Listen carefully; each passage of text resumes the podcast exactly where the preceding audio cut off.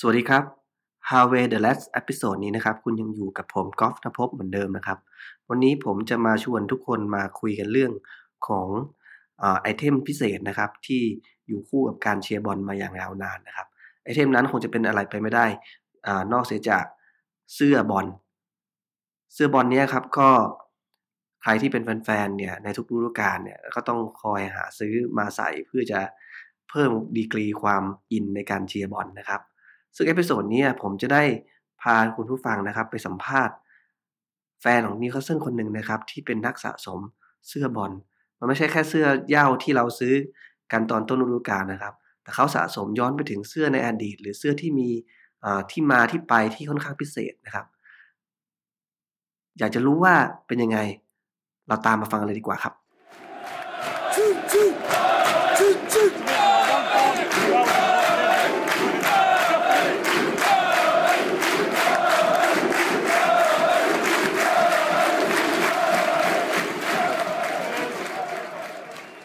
วัสดีครับ คุณกวางครับ รบกวนแนะนำตัวเองหน่อยครับว่าเป็นมายังไงถึงกลายเป็นนักสะสมเสื้อได้ครับ สวัสดีครับคุณกอฟก็สะสมเสื้อเนี่ยจริง ๆ ต้องบอกก่อนว่ามันคู่อยู่กับเด็กผู้ชายอยู่แล้วแหละ เราชอบดูบอลไหมฮะชอบดูบอลชอบเตะบอลมันก็ตามมาด้วยการใส่เสื้อบอล แต่ว่าตอนเด็กๆเนี่ย มันก็จะเป็นแบบว่า มันไม่ได้ซื้อเสื้อแท้หรอกมันก็เสื้อตามตลาดนัดอะไรนี่แหละ เออ ทีนี้ ถ้าถามว่าถ้าเอาเอาแบบรูปรัดนะถ้ามาตอนว่าสะสมจริง ๆ จังๆ เมื่อไหร่ต้องเริ่มว่าตอนเริ่มทำงานฮะ เพราะว่าก่อนหน้านั้นเนี่ยก็จะเป็นเสื้ออาพูดกันตรงๆคือตอนเรียนเนี่ยก็เสื้อหลังสนามสุกตัวละร้อยสองร้อยมันก็ประมาณนั้น แต่พอเริ่มสะสมเนี่ยคำว่าสะสมเนี่ยผมขอใช้ในเสื้อแท้แล้วกัน เสื้อแท้เนี่ยผมเริ่มเมื่อตอนเริ่มทำงาน ประมาณปีสองพันสองพันสิบสองพันสิบเอ็ดอะไรเงี้ย นั่นคือเสื้อแท้ตัวแรกที่ผมเริ่มมาตอนนี้ก็น่าจะเก้าปีแล้ว พอเข้าใจได้ครับ แต่ผมขอย้อนนิดนึงก่อน คือเห็นบอกว่าช่วงก่อนหน้านั้นอาจจะเป็นเสื้อสั่งตรงสนามศุภเนี่ย คือแล้วเราเริ่มเชียร์ทีมนิวคาสเซิลนี่ประมาณปีไหนครับอะถ้าย้อนไปเรื่องเริ่มเชียร์เริ่มเชียร์เหมือนเด็กผู้ชายทั่วไปฮะ คือเตะบอลเนี่ยมันเตะกันมาตั้งแต่เด็ก ๆ แล้วก็ดูบอลนู่นนี่นั่น ตอนนั้นก็ยังไม่รู้หรอกว่าทีมอะไรเป็นอะไรเราก็ไม่ค่อยรู้เรื่อง ทีเนี้ยมันก็โดนว่าเพื่อนรอบข้างเขาก็มีทีมเชียร์กันเฮ้ยเชียร์แมนยูเว้ยเชียร์ลิเวอร์พูลนู่นนี่ไอเราก็ไม่ค่อยรู้จัก แต่ชอบอ่านสตาร์ซ็อกเกอร์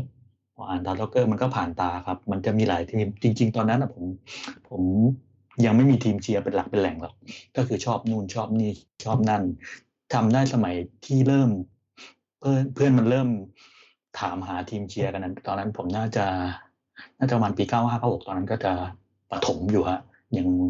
น่าจะกำลังขึ้นมัธยม เพื่อนมันก็มีทีมเชียร์กันนู่นนี่นั่นไอเราก็เปิดดูทีมอะไรวะเออแมนยูก็เก่งนะ แต่เลี้ยวภูก็ดีแต่ประเด็นคือเราเนี่ยไม่ชอบสีแดง เราชอบสีน้ำเงิน ชอบสีดำสีขาวอะไรเงี้ยผมเมื่อก่อนมันมีแบบอินเตอร์บ้างเชลซีบ้าง อะไรบ้างนิวคาสเซิลบ้างจริงก็ผ่านตามา จนมาตอนปี 99 ครับนี้จำได้เลย19 กันยา 99 จริง ๆ ก็ไม่ได้ดูสดนัดนั้นหรอก มันคือนัดที่ นิวเราถล่มเชฟเวน80 แล้วเชียเรอร์ยิง 5 ลูกอ่านัดนั้นเป็นนัดแรกที่ปู่บ๊อบเข้ามาคุมทีมนิวคาสเซิลอ่านั่นคือนัดแรกที่ในบ้านอ่าใช่ครับ คือไม่ใช่นัดแรกจริงๆ แต่เป็นนัดแรกที่คุมในบ้านอ่าใช่ใช่ใช่ใช่อ่าครับผมแล้วไอเราก็ไม่รู้อะเพราะจริง ๆ คือ มันไม่เราไม่ได้ดูถ่ายทอดสด เราดูข่าวตอนเช้าครับ ครับผมว่า เอ้ย โห ใครว่าแม่งยิงห้าลูกทีมบ้าอะไรว่าชนะแปดศูนย์แล้วเสื้อสวยมากตอนนั้นคือ ประทับใจครั้งแรกคือเชียร์เลอร์และเสื้อตัวนั้นเลยครับดำขาวแล้ว โลโก้อ่าเป็นรูปดาวสีดาวคล้ายๆตอนนั้นเราก็ไม่รู้จักเรานึกว่าเป็นตราคอนเวิร์สออลสตาร์แล้ว แล้วมันสวยมากครับมันดำใช่มันดำขาวแล้วตรงโลโก้อะเหลืองแดงน้ำแล้วก็มีคลิปน้ำเงิน ซึ่งถามว่าด้วยความที่ผมเรียนออกแบบมา คือในสายตาเราอะมันเป็น scheme สีที่เฮ้ยเท่ว่ะคือเราไม่ชอบแดง แต่ว่าเราชอบน้ำเงินขาว มันมีครบเลยฮะ มันชอบดำขาวน้ำเงิน แล้วก็โลโก้นั้นสวยดี โอเค ก็เลยไปถามเลยไปศึกษาดูว่าทีมอะไรวะ ทีมนี้มีใครอะไรนิวคาสเซิลมีเชียร์เลอร์ เป็นกองหน้าเก่งมาก มีบ๊อบบี้ร็อบสันเป็นอ่าผู้จัดการทีมเก่งมากนู่นนี่นั่น อันนี้เพื่อนก็เล่าให้ฟัง แล้วเราก็ติดต่อติดตามเอง ผมก็เลย ถ้าถามว่าถ้าเริ่มเชียร์เมื่อไหร่ก็สถาปนาเมื่อวันนั้นแหละฮะสิบเก้ากันยาหนึ่งเก้าเก้าเก้าก็อันนี้เป็นแนวของดีไซเนอร์นะครับ ที่ หลงไหลอะไรที่มันเป็นเรื่องของดีไซน์ ความโดดเด่นที่มันแตกต่างไม่เหมือนคนอื่นนะครับ ก็ค่อนข้างมีที่มาที่ไปที่ที่ที่แหวกแนวดีเหมือนกันนะครับ ก็เหมาะสมกับการที่เป็นนักสะสมเสื้อนะครับ แล้วผมในส่วนตัวผมมองว่าก็สมัยก่อนเนี่ยช่วงแรก ๆที่พรีเมียร์ลีกมีเนี่ยผมเข้าใจครับ จริงๆ ผมเป็นเด็กต่างจังหวัดเนี่ยการจะหาเสื้อแท้ได้เนี่ยไม่ใช่เรื่องง่ายเลยนะครับ แล้วก็เผลอๆเสื้อเสื้อกอล์ฟเนี่ย บางทีมที่ไม่ได้เด่นๆเนี่ยก็ไม่ไม่ไม่ใช่ว่าหาซื้อง่ายๆนะครับ บางทีแมนยูลิพูเนี่ยจะหาง่ายสุด ก็พอก็พอเข้าใจครับว่าเอ่อถ้าเป็นแฟนๆที่ถึงมีเงินแต่หาซื้อไม่ได้เนี่ย ขอให้มีใส่ทีมรักเนี่ย แค่นี้ก็ดีใจแล้วนะครับ ก็เข้าใจได้ แต่พอเราพอเรามีกำลังซื้อแล้วเราก็อ่าก็สามารถที่จะเข้าถึง ตัวเสื้อที่มีมาขายเนี่ยก็ไม่มีใครหรอกครับที่ไม่อยากจะพลาด แล้วตรงนี้ตัวแรกที่ที่เป็นเสื้อสนับสนุนอย่างตัวอ่าที่ถูกลิขสิทธิ์เนี่ยครับ คุณอ่ากวางซื้อของปีไหนครับ อันเนี้ยผมเดี๋ยวนะผมอันเนี้ยผมพูดพูดตามตรงสารภาพเลยว่าจำไม่ได้แน่ ๆ ว่าตัวไหนแน่แต่พยายามนึกนะครับ คือผมกำลังไล่เรียงอยู่ว่าอ่าถ้าย้อนกลับไปก่อนว่า ถ้าสมัยเสื้อกอล์ฟเนี่ยเออเราซื้อตั้งแต่เด็กๆแล้วจริงๆเราก็ไม่ได้ซื้อเองด้วยครับแม่ก็ซื้อให้ใส่นู่นนี่นั่นคือเสื้ออ่าอะไรนะ มันจะมียี่ห้อตอนนั้นที่ที่หลังปกซ็อกเกอร์ครับแพรลอตอะไรสักอย่างนี่แหผละมมีมีเยอะนนั้นครับ มีหลายยี่ห้อใช่ใช่ใช่ใช่เออเยอะมากไอตัวแบบนั้นนะผมยังไม่มีปัญญาซื้อเลย ก็คืออมเราเพิ่งมาซื้อตอนสมัยเรียนมหาลัยที่เป็นอ่าพูดง่ายๆผมเรียน ก็ไปเดินแถวสนามสุขใช่ผมเรียนแถวใกล้มหาลัยผมใกล้หนามสุขผมครัก็บจะไปเดินทุกเย็นเลยผมครับว่าเสื้อบอลมากตอนนั้นตอนนั้นคือเอาง่ายเราชอบนิว แต่นิวอะหายากที่เอาคู่ทำตรงก๊อปเหมือน หายากมาก มันจะมีทีมก็อื่นๆก็เราคือเก็บทีมอื่นถ้าสมัยนี้ก็บอกว่าแบบเกรด mirror AAA อะไรอย่างงี้ใช่ไหมครับ ไม่เออไม่ค่อยมีใช่ใช่ไม่ค่อยมีเอาง่ายว่าเกรด mirror A มันก็ยังไม่เหมือนเลย แต่ว่าครับเราเราชอบแล้วก็เก็บก็ว่ากัน แต่ถ้าถามว่าเสื้อลิขสิทธิ์ที่ที่เป็นตัวแรกถ้าผมจำไม่ผิดมันมีสองตัวครับ ผมไม่ชัวร์ว่าตัวปีเก้าห้าที่เป็นคอจีน แต่อันเนี้ยมันเป็นมือสองมือสองนะ ผมซื้อต่อในเนี่ยเอ่อเมื่อก่อนมันจะมีก่อนที่จะ Facebook เนี่ยมันจะมีเว็บบอร์ดอ่าครับไทยแลนด์สู้ๆถ้าเป็นคนอ๋อชอบเล่นเว็บบอร์ดไทยแลนด์สู้ๆเนี่ยมันจะเป็นมันจะแนวขายด้วยแนวกองเชียร์ทีมชาติไทยอะไรสู้ใช่ใช่ใช่ใช่ครับคือเขาจะมีคล้ายๆ community เขาคล้ายๆพันทิปแหละครับแต่ขายเสื้อเขาอะค่อนข้างใหญ่แล้วก็ แล้วก็ค่อนข้างน่าเชื่อถือ มีคนลงมาขายเต้มซึ่งต้องบอกกันผมมาเก็บหลายทีม อย่างเชียร์มือสองที่ซื้อนั่นเป็นของแท้หรือว่า ของก๊อฟครับแท้ของแท้ครับของของแท้แท้เลยใช่ก็จะมีเนี่ยก็จะมีสองตัวผมไม่แน่ใจว่าตัวปีคอจีน95ที่ผมได้มาจากในในเว็บบอร์ดครับกับอีกตัวหนึ่งคือ ปีปีที่เราตกชั้นแล้วขึ้นมาครับ เป็นปีพูม่าปีแรกที่เป็นปี2010 2011นั่นคือตัวแรกที่เราซื้อเหรอที่ที่ที่คิดว่าเราซื้อเหรอครับ มันอันเนี้ยใช่ มันทำไมนานมากเลยตั้งแต่นานเชียร์มานานต้องก็ก็ต้องบอกกันว่า ผมน่ะ ผมเริ่มทำงานก็ต้องไล่ไล่เรียงไทำลายถูกไหมครับผมเพิ่งเริ่มมีเอาพูดตรงๆเพิ่งมีตังค์ซื้อของแท้ถ้าบอกของแท้นะอ๋อเพิ่งมีตัเข้างใจค์ซื้อได้ของครับแท้เข้าใจได้สองพันสิบสองพันสิบเอ็ดก็คืออย่างที่บอกครับปีกไอตัวปีเก้าห้าคอจีนเนี่ยตัวหนึ่งไก่ครับตัวคือปีสองพันสิบสองพันสิบเอ็ดคือที่เป็นปูตม่ากชั้นปีแรกตัวเนี้ยอ่าครับขึ้นอ่าขึ้นเลื่อนชั้นขึ้นมาขึ้นเลื่อนชั้นขึ้นมาครั้งแรคกรับเอ้ยไม่ใช่สิตกชั้นครั้งแรกตก็กเลื่อนชั้นขึ้นปีมาแรกครับอ่าโอเค ทีนี้อันนี่คือเป็นเหมือนการซื้อครั้งแรกๆนะครับ แล้วที่มาครับที่ไปทำไมผมว่าการสะสมเนี่ยมันคงไม่ใช่แค่ เสื้อตัวใหม่หรือเสื้อเสื้อที่เราไปซื้อต่อคนอื่นมาน่ะแต่ว่ามันคงจะมีเสื้อที่มีสตอรี่พิเศษเนี่ยครับเราเราเริ่มจุดเริ่มต้นตรงนั้นยังไงครับผมอ่าถ้าบอกว่าจุดเริ่มต้นก็จริง ๆ ก็ก็ถามว่าคือละใจนะชอบชอบเสื้อบอลอยู่แล้วอย่างที่เคยบอกครับคือเมื่อก่อนเราเดินนำทุกบ่อย เราซื้อของกอบนู่นนี่นั่น เยอะมากจนมาจนเรามีกำลังกำลังซื้อแล้วเนี่ยก็คือเริ่มตอนเริ่มทำงานเนี่ย ตอนนั้นก็เหมือนเหมือนตั้งเหมือนตั้งธงในใจครับว่าเฮ้ยไม่ได้แล้วว่าเสื้อกอล์ฟคือพูดตามตรงเสื้อกอล์ฟแม่งเสื้อผิดลิขสิทธิ์ครับ เราจะสนับสนุนต่อไปเนี่ย คือไอ้คนอื่นจะซื้อจะอะไรเนี่ย ก็ห้ามเขาไม่ได้แต่เราอะอยากตั้งธงเองว่า เออสนับสนุนของมีลิขสิทธิ์ไว้เพราะว่าผมเคยจับเสื้อแท้กับเสื้อเทียมเทียบกันแล้วแบบเฮ้ยของแท้มันดีจังวะอะไรอย่างนี้ แล้วอย่างตอนนั้นผมได้ปี 95 เสื้อคอจีนั้นมาลองนึกลองนึกนึกดูครับ ผมซื้อตอนประมาณปี 2010 แต่ตอนแต่เสื้อมันออกปี95ซึ่งแบบโหระยะเวลาขนาดนั้นอะเสื้อมันยังสภาพโอเคอยู่เลย ซึ่งเรารู้สึกแบบเราประทับใจความเป็นของแท้แหละ แล้วพอได้เสื้ออย่างปี2010ที่บอกว่าเป็นเสื้อแท้ที่เพิ่งได้มานะครับ อันอันนั้นน่ะก็บังเอิญต้องบอกว่าบังเอิญว่าเพื่อนผม ก็คือพอจบปอตีปุ๊บมันก็ชอบไปเรียนต่อกัน มันก็ไปเรียนต่ออังกฤษกัน อย่างเพื่อนผมคนนี้มันก็ไปเรียนที่แมนเชสเตอร์มันมันชอบแมนยูมันก็ไปเรียนนู่นนี่นั่นเราก็จะคุยสนทนากัน มันก็บอกเฮ้ย เสื้อนิวลดว่ะเอาเปล่า เพราะว่าท้ายๆฤดูกาลมันจะลดใช่ไหมครับ ลดเยใช่อะมาก clearance sale เออใช่แล้วเซลล์คิดดูว่าตตัวนั้นอะ ผมได้มาแค่ยี่เท่าไหร่วะสิบปอนด์นะสิบสิบปอนด์สิบห้าปอนด์ซึ่งถูกมากครับ คือเพื่อนซื้อมาฝากแบบซื้อมาฝากเลยอะครับแต่เราก็โอเคให้ตังค์กันไปเพราะว่าเออยังไงก็เอออยากได้ ก็คือไว้เขากลับเมืองเมืองไทยเขาก็หิ้วกลับมาให้เรา ใช่ ซึ่งอันนี้ก็ก็เป็นเป็นเหตุผลต่อเนื่องเหมือนกันครับคุณก๊อฟก็คือ ตอนนั้นเพื่อนมันเรียนอยู่ มันก็แนวเดียวกับเราชอบบอลชอบเสื้อบอลครับ แต่มันที่สายสะสมมันก็เป็นสายเอ้ยเห็นของถูกก็ซื้อนู่นนี่นั่น เดี๋ยวนะครับเขาไปซื้อที่สนามเซนต์เจมส์พาร์คหรือว่ามันมีเหมือนเป็นร้านอ๋อ Sports Direct แล้วสมัยนั้น Direct ที่แมนเชสเตอร์ก็มีแต่อ่าแต่มันแต่ว่าผมจำไม่ได้นะครับ ว่าคือเพื่อนมาเรียนแมนเชสเตอร์ก็จริงแต่มันบอกว่า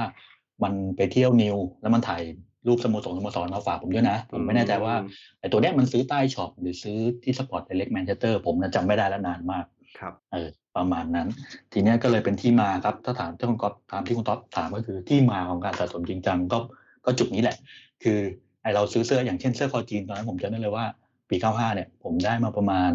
2,000 นะ แพงอยู่สำหรับสำหรับตอนนั้นอะเสื้อเก่าเสื้อตัวใช่เสื้อหนึ่งตัว เราก็ยังไม่รู้ไงว่าแพงไม่แพงเนี่ยแค่ไหน เป็นเสื้อเปล่าโอเคใช่ไหมครับเป็นเสื้อเปล่าเหรอครับธรรมดาเลยเสื้อเปล่า ไม่มีแล้วอาร์มไม่มีเบอร์ไม่มีอะไรทั้งสิ้นเสื้อเปล่าๆเลย เออซึ่งซึ่งเอาตอนเอาตอนนะตอนนั้นเนี่ยไอเราก็ไม่รู้ครับ ผมชอบเสื้อเปล่านะครับผมไม่ชอบเสื้อมีอาร์มมีมีเบอร์มีนู่นมีนี่เพราะเราเราเคยเก็บเสื้อกอล์ฟแล้วเสื้อกอล์ฟเนี่ย ติดอาร์มติดเบอร์ มันเสื่อมสภาพ แต่ว่าเสียกรอบมั่งยกยกเว้นไหมมั่งครับ ถ้าเป็นแบบ match worn อะไรอย่างเงี้ยครับ match wornแบบนั้นมีไหมมีครับมีมีแบบนั้นก็อันมีนี้คือครับคือคือ ใช่ครับก็คือก็คือหลังจากหลังจากผมสะสมมาได้ระยะหนึ่งมันเหมือนมันมันเหมือนเขาเรียกว่าอะไรมันเหมือนแบบเราเรามี achievement ในใจอ๋อผมขอเบรกนิดนึงเผื่อเพื่อนครัๆบไม่รู้ไม่รู้ว่าแบตช์วอนคืออะไร คุณกวางแนะนำหน่อยครับ โอเคแมทช์วอนนะครับ ก็คือเสื้อที่เราเห็นนักเตะใส่ลงเตะนั่นแหละแมทช์ก็คือแมทช์ก็คือนัดครับวอนวอน W O I N วอนนะครับ ที่แปลว่าใส่ก็คือเรียกเรียกรวมกันว่าแมทช์วอนซึ่งคือเสื้อนี่เตะใส่ใส่ลงสนามเลย แต่คืว่าอมีกลิ่นเลย เหงื่ออ่ามีมีติดอยู่ไม่ได้ซักมีแต่แต่มันก็อย่างนี้ครับคุณก๊อฟมันก็มีหลายนะ คือบางคือต้องบอกก่อนว่า ร้านหรือคนที่เขาขายแมทช์วอนเนี่ยมันมีหลายแบบมีแบบที่มีกลิ่นติดอย่างนู้นอย่างเนี้ย สภาพแบบสามารถพรูฟได้ว่าเอ้ยมีรอยเลอะมีรอยางนี้อ่ามีรอย ใช่ฮะซึ่งผมผมก็มีอยู่บ้างนะครับอย่างนั้นอะแพงเพราะมันมันสามารถใช้พรูฟได้ครับถึงแม้จะไม่มีใบเซอร์นึกออกไหมฮะคือการขายพวกนี้พูดตามตรงมันคล้ายๆขายเรียกว่าอะไรวะขายของแบบ ของสะสมจริงจังเลยอะคือมันต้องแล้วใบ cert มาจากไหนครับ ใบ cert ต้องเป็นร้านครับ ส่วนมากที่ผมได้มาคือต้องเป็นร้านที่ที่เป็นร้านแบบขายขายของที่ระลึกแบบเขาจะเรียกว่า sport memorabilia เนี่ยจริงจังเลย ใครเป็นคนออกกับใบ cert ร้านเป็นคนออกร้านออกเอง ซึ่งอันเนี้ยอ๋อขั้นตอนการออกร้านเนี่ย มันจะต้องพูดกันตามตรงร้านมันต้องมีเครดิตน่าเชื่อถือในระดับหนึ่งอ่าครับเอาพูดกันง่ายๆเช่น อ่าอย่างร้านอย่างอ่าที่เพิ่งมาเปิด exhibition ที่ไทยเรา ไม่แน่ใจว่าคุณกอบได้ไปไหมที่จัดที่เอ็มโพเรียมครับก็เอ้ยไม่ใช่เอ็มโพเรียมโทษทีเอ็มควอเทียร์อันนั้นของ Football Shirt เราเจออันนั้นผมก็เป็นลูกค้าเขาลูกค้าประจำเขาเหมือนกันอืมเออร้านเสื้อบอลก็คือร้านเสื้อบอลที่น่าเชื่อถือเนี่ยมันถ้าพูดตามตรงอย่างในอังกฤษ มันก็มีอยู่ไม่กี่ร้านหรอกเราจะพอเอ่ยชื่อเนี่ย ในวงการสะสมมันก็ก็จะคุ้นหูกัน ซึ่งร้านพวกนี้เนี่ยเขาก็จะใช้ตัวเองนั่นแหละเป็นการันตีว่านี่มีหลักฐานจริงเช่น ขอลายเซ็นเนี่ย เขาจะมีใบ cert แล้วเขาก็บอกได้ว่าเพิ่งไปขอลายเซ็นอย่างสมมติเชียเรอร์ไปขอลายเซ็นเชียเรอร์มาเมื่อวันนี้นะมีรูป proof มีว่าไป ก็มีหลักฐานในการ proof อะครับ ซึ่งมันสามารถการันตีได้ว่าเออแท้จริง แล้วส่วนส่วนใหญ่พวกเสื้อประเภทนี้เนี่ยครับร้านเขาได้มาได้ยังไงครับ หลายละหลายหลายหลายหลากหลายวิธีมากครับคุณกอฟอย่าง ถ้าถามว่าผมย้อนไปแมตวอนที่ผมมีเนี่ย มันก็มีทั้งผมได้จากร้านนะ แล้วก็มีได้จากคนคนที่เป็นคนนักสะสมธรรมดาเลย เหมือนผมนี่แหละ ไม่มีไม่มีไม่มีใบเซอร์ไม่มีอะไรด้วย แต่มันพรูฟหรือว่ามันสามารถการันตีเชื่อถือกันได้ว่า ได้มาจากนัดนี้ แต่ประเด็นคือนักเตะเขาใส่อยู่ไงครับ ประเด็นคือแฟนๆเนี่ยจะสามารถไปเอาเสื้อที่เขาใส่อยู่ได้ได้ได้ยังไง ต้องอย่างนี้ครับคุณคุณกอฟมีหลายประเด็นมากสมมติว่าถ้าเชื่อใส่แข่งอย่างง่ายๆเอาคล้ายๆบอลไทยแหละครับอืมคือบางทีนักบอลโยนแจกโยนเลยโยนขึ้นโยเตนเดียมเนี่ย อันนั้นก็มีอย่างหนึ่งหรือสองคือนักเตะแลกเสื้อกันแแลกเสื้อกันบางทีแลกเสื้อ หรือเช่น นักเตะกลับเข้าห้องสตาฟคิดรูมอย่างเงี้ยลืมเสื้อก็มีนะฮะหรือแบบเคลียร์เสื้อไม่หมด ซึ่งผมเคยเคยได้ยกตัวอย่าง ผมเคยได้เสื้อของโอ้โหบัมระดัเบิบลตำนานตีทับบัมเบิลปีเฮ้ยผมชอบมากนะเอาจริงคนจะล้ออะไรก็ตามแต่ผมชอบบัมเบิลครับบัมเบิลมากผมก็เลยเออตัวนี้ผมเลยผมเลยเก็บซึ่งตัวนี้เนี่ย ผมไม่ได้ได้จากนิวนะ ไม่ได้ได้จากแฟนนิวด้วย ผมได้จากอ่าเขาเขาเป็นแมเนเจอร์ของปอสมัตนัดนั้นเป็นนัดที่นิวเจอปอสมัตแล้ว แล้วคือผมเข้าใจว่าไม่แน่ใจว่าบอมเบิลแลกเสื้อกับนักเตะหรือบอมเบิลลืมเสื้อไว้ในคิดรูมเขาก็เลยได้เสื้อตัวนั้นมาเขาก็เลยเอามาประมูลเอามาเขาเรียกว่าอะไรทำการกุศลต่อ เราก็บังเอิญได้มาอ่าไม่แพงอะไรประมาณเนี้ยครับที่มามันหลากหลายมาก ซึ่งซึ่งบางคนน่ะ เขาก็จะไม่ค่อยมีเสื้อปล่อยหรอกบางคนเขาอย่างนักเตะบางคนเขาก็ไม่ค่อยมีอืมเขาก็จะเก็บของเขาเอง อันนั้นก็จะหายากหน่อย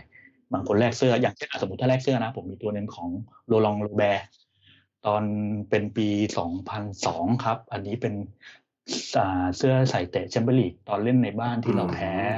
มันอิเตอสามารถระบุมิลนนัดระบุวันได้ขนาดนั้นเลย เวลาที่ได้เรามาจากได้ของมา มันแล้วแต่แล้วแต่ตัวครับคุณก๊อฟอย่างเช่น ถ้าบอกว่าเสื้อแชมเปี้ยนลีกอะคุณก๊อฟ ถ้าปีเก่าครับๆเสื้ออย่างเช่นอะที่ผมยกตัวอย่างคือปี2002ที่ปู่บ๊อบพาเราไปเล่นแชมเปี้ยนลีกใช่ไหมครับ เสื้อตัวเนี้ยมันจะไม่เหมือนเสื้อที่เตะในบ้านเอ้ยเสื้อที่เตะในลีกคือเสื้อในลีกเนี่ย ถ้าลองไปย้อนดูนะครับคุณก๊อฟเสื้อปีนี้เนี่ยข้างหลังเนี่ย เราจะเป็นครับลายตารางขาวดำเหมือนกับด้านหน้า เป็น plain แล้วก็แปะเบอร์พรีเมียร์แต่เสื้อแชมเปี้ยนลีกเนี่ยอืมข้างหลังอะมันจะสกรีนบล็อกสีดำครับเหมือนเป็นกรอบ แล้วก็แปะเบอร์ครับซึ่งเบอร์พรีเมียร์ที่จะไม่มันเป็มีนรูปตาเสือรูปไม่มีบอลตาสิงโตครับเพราะว่ารูปมันบอลต้องเอาติดบอลยุโรปแล้วก็อ่าใช่รูปบอลอาร์มยุโรปได้ครับแล้วก็อ่า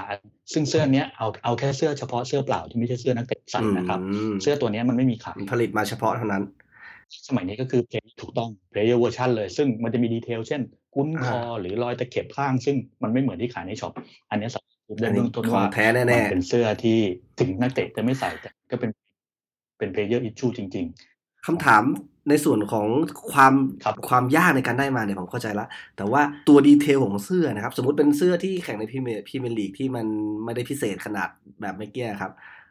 ตัวคุณภาพของเนื้อผ้าหรือว่าครับการตัดเย็บต่าง ๆ เนี่ย มันแตกต่างจากเสื้อที่ขายให้กองเชียร์หรือเปล่าครับๆแต่แตกต่างครับแต่อยู่ที่ว่าแต่ละปีแต่ละรุ่นแต่ละยี่ห้อเนี่ยครับมันแตกต่างกันในแนวไหน ถ้าให้พูดอ่า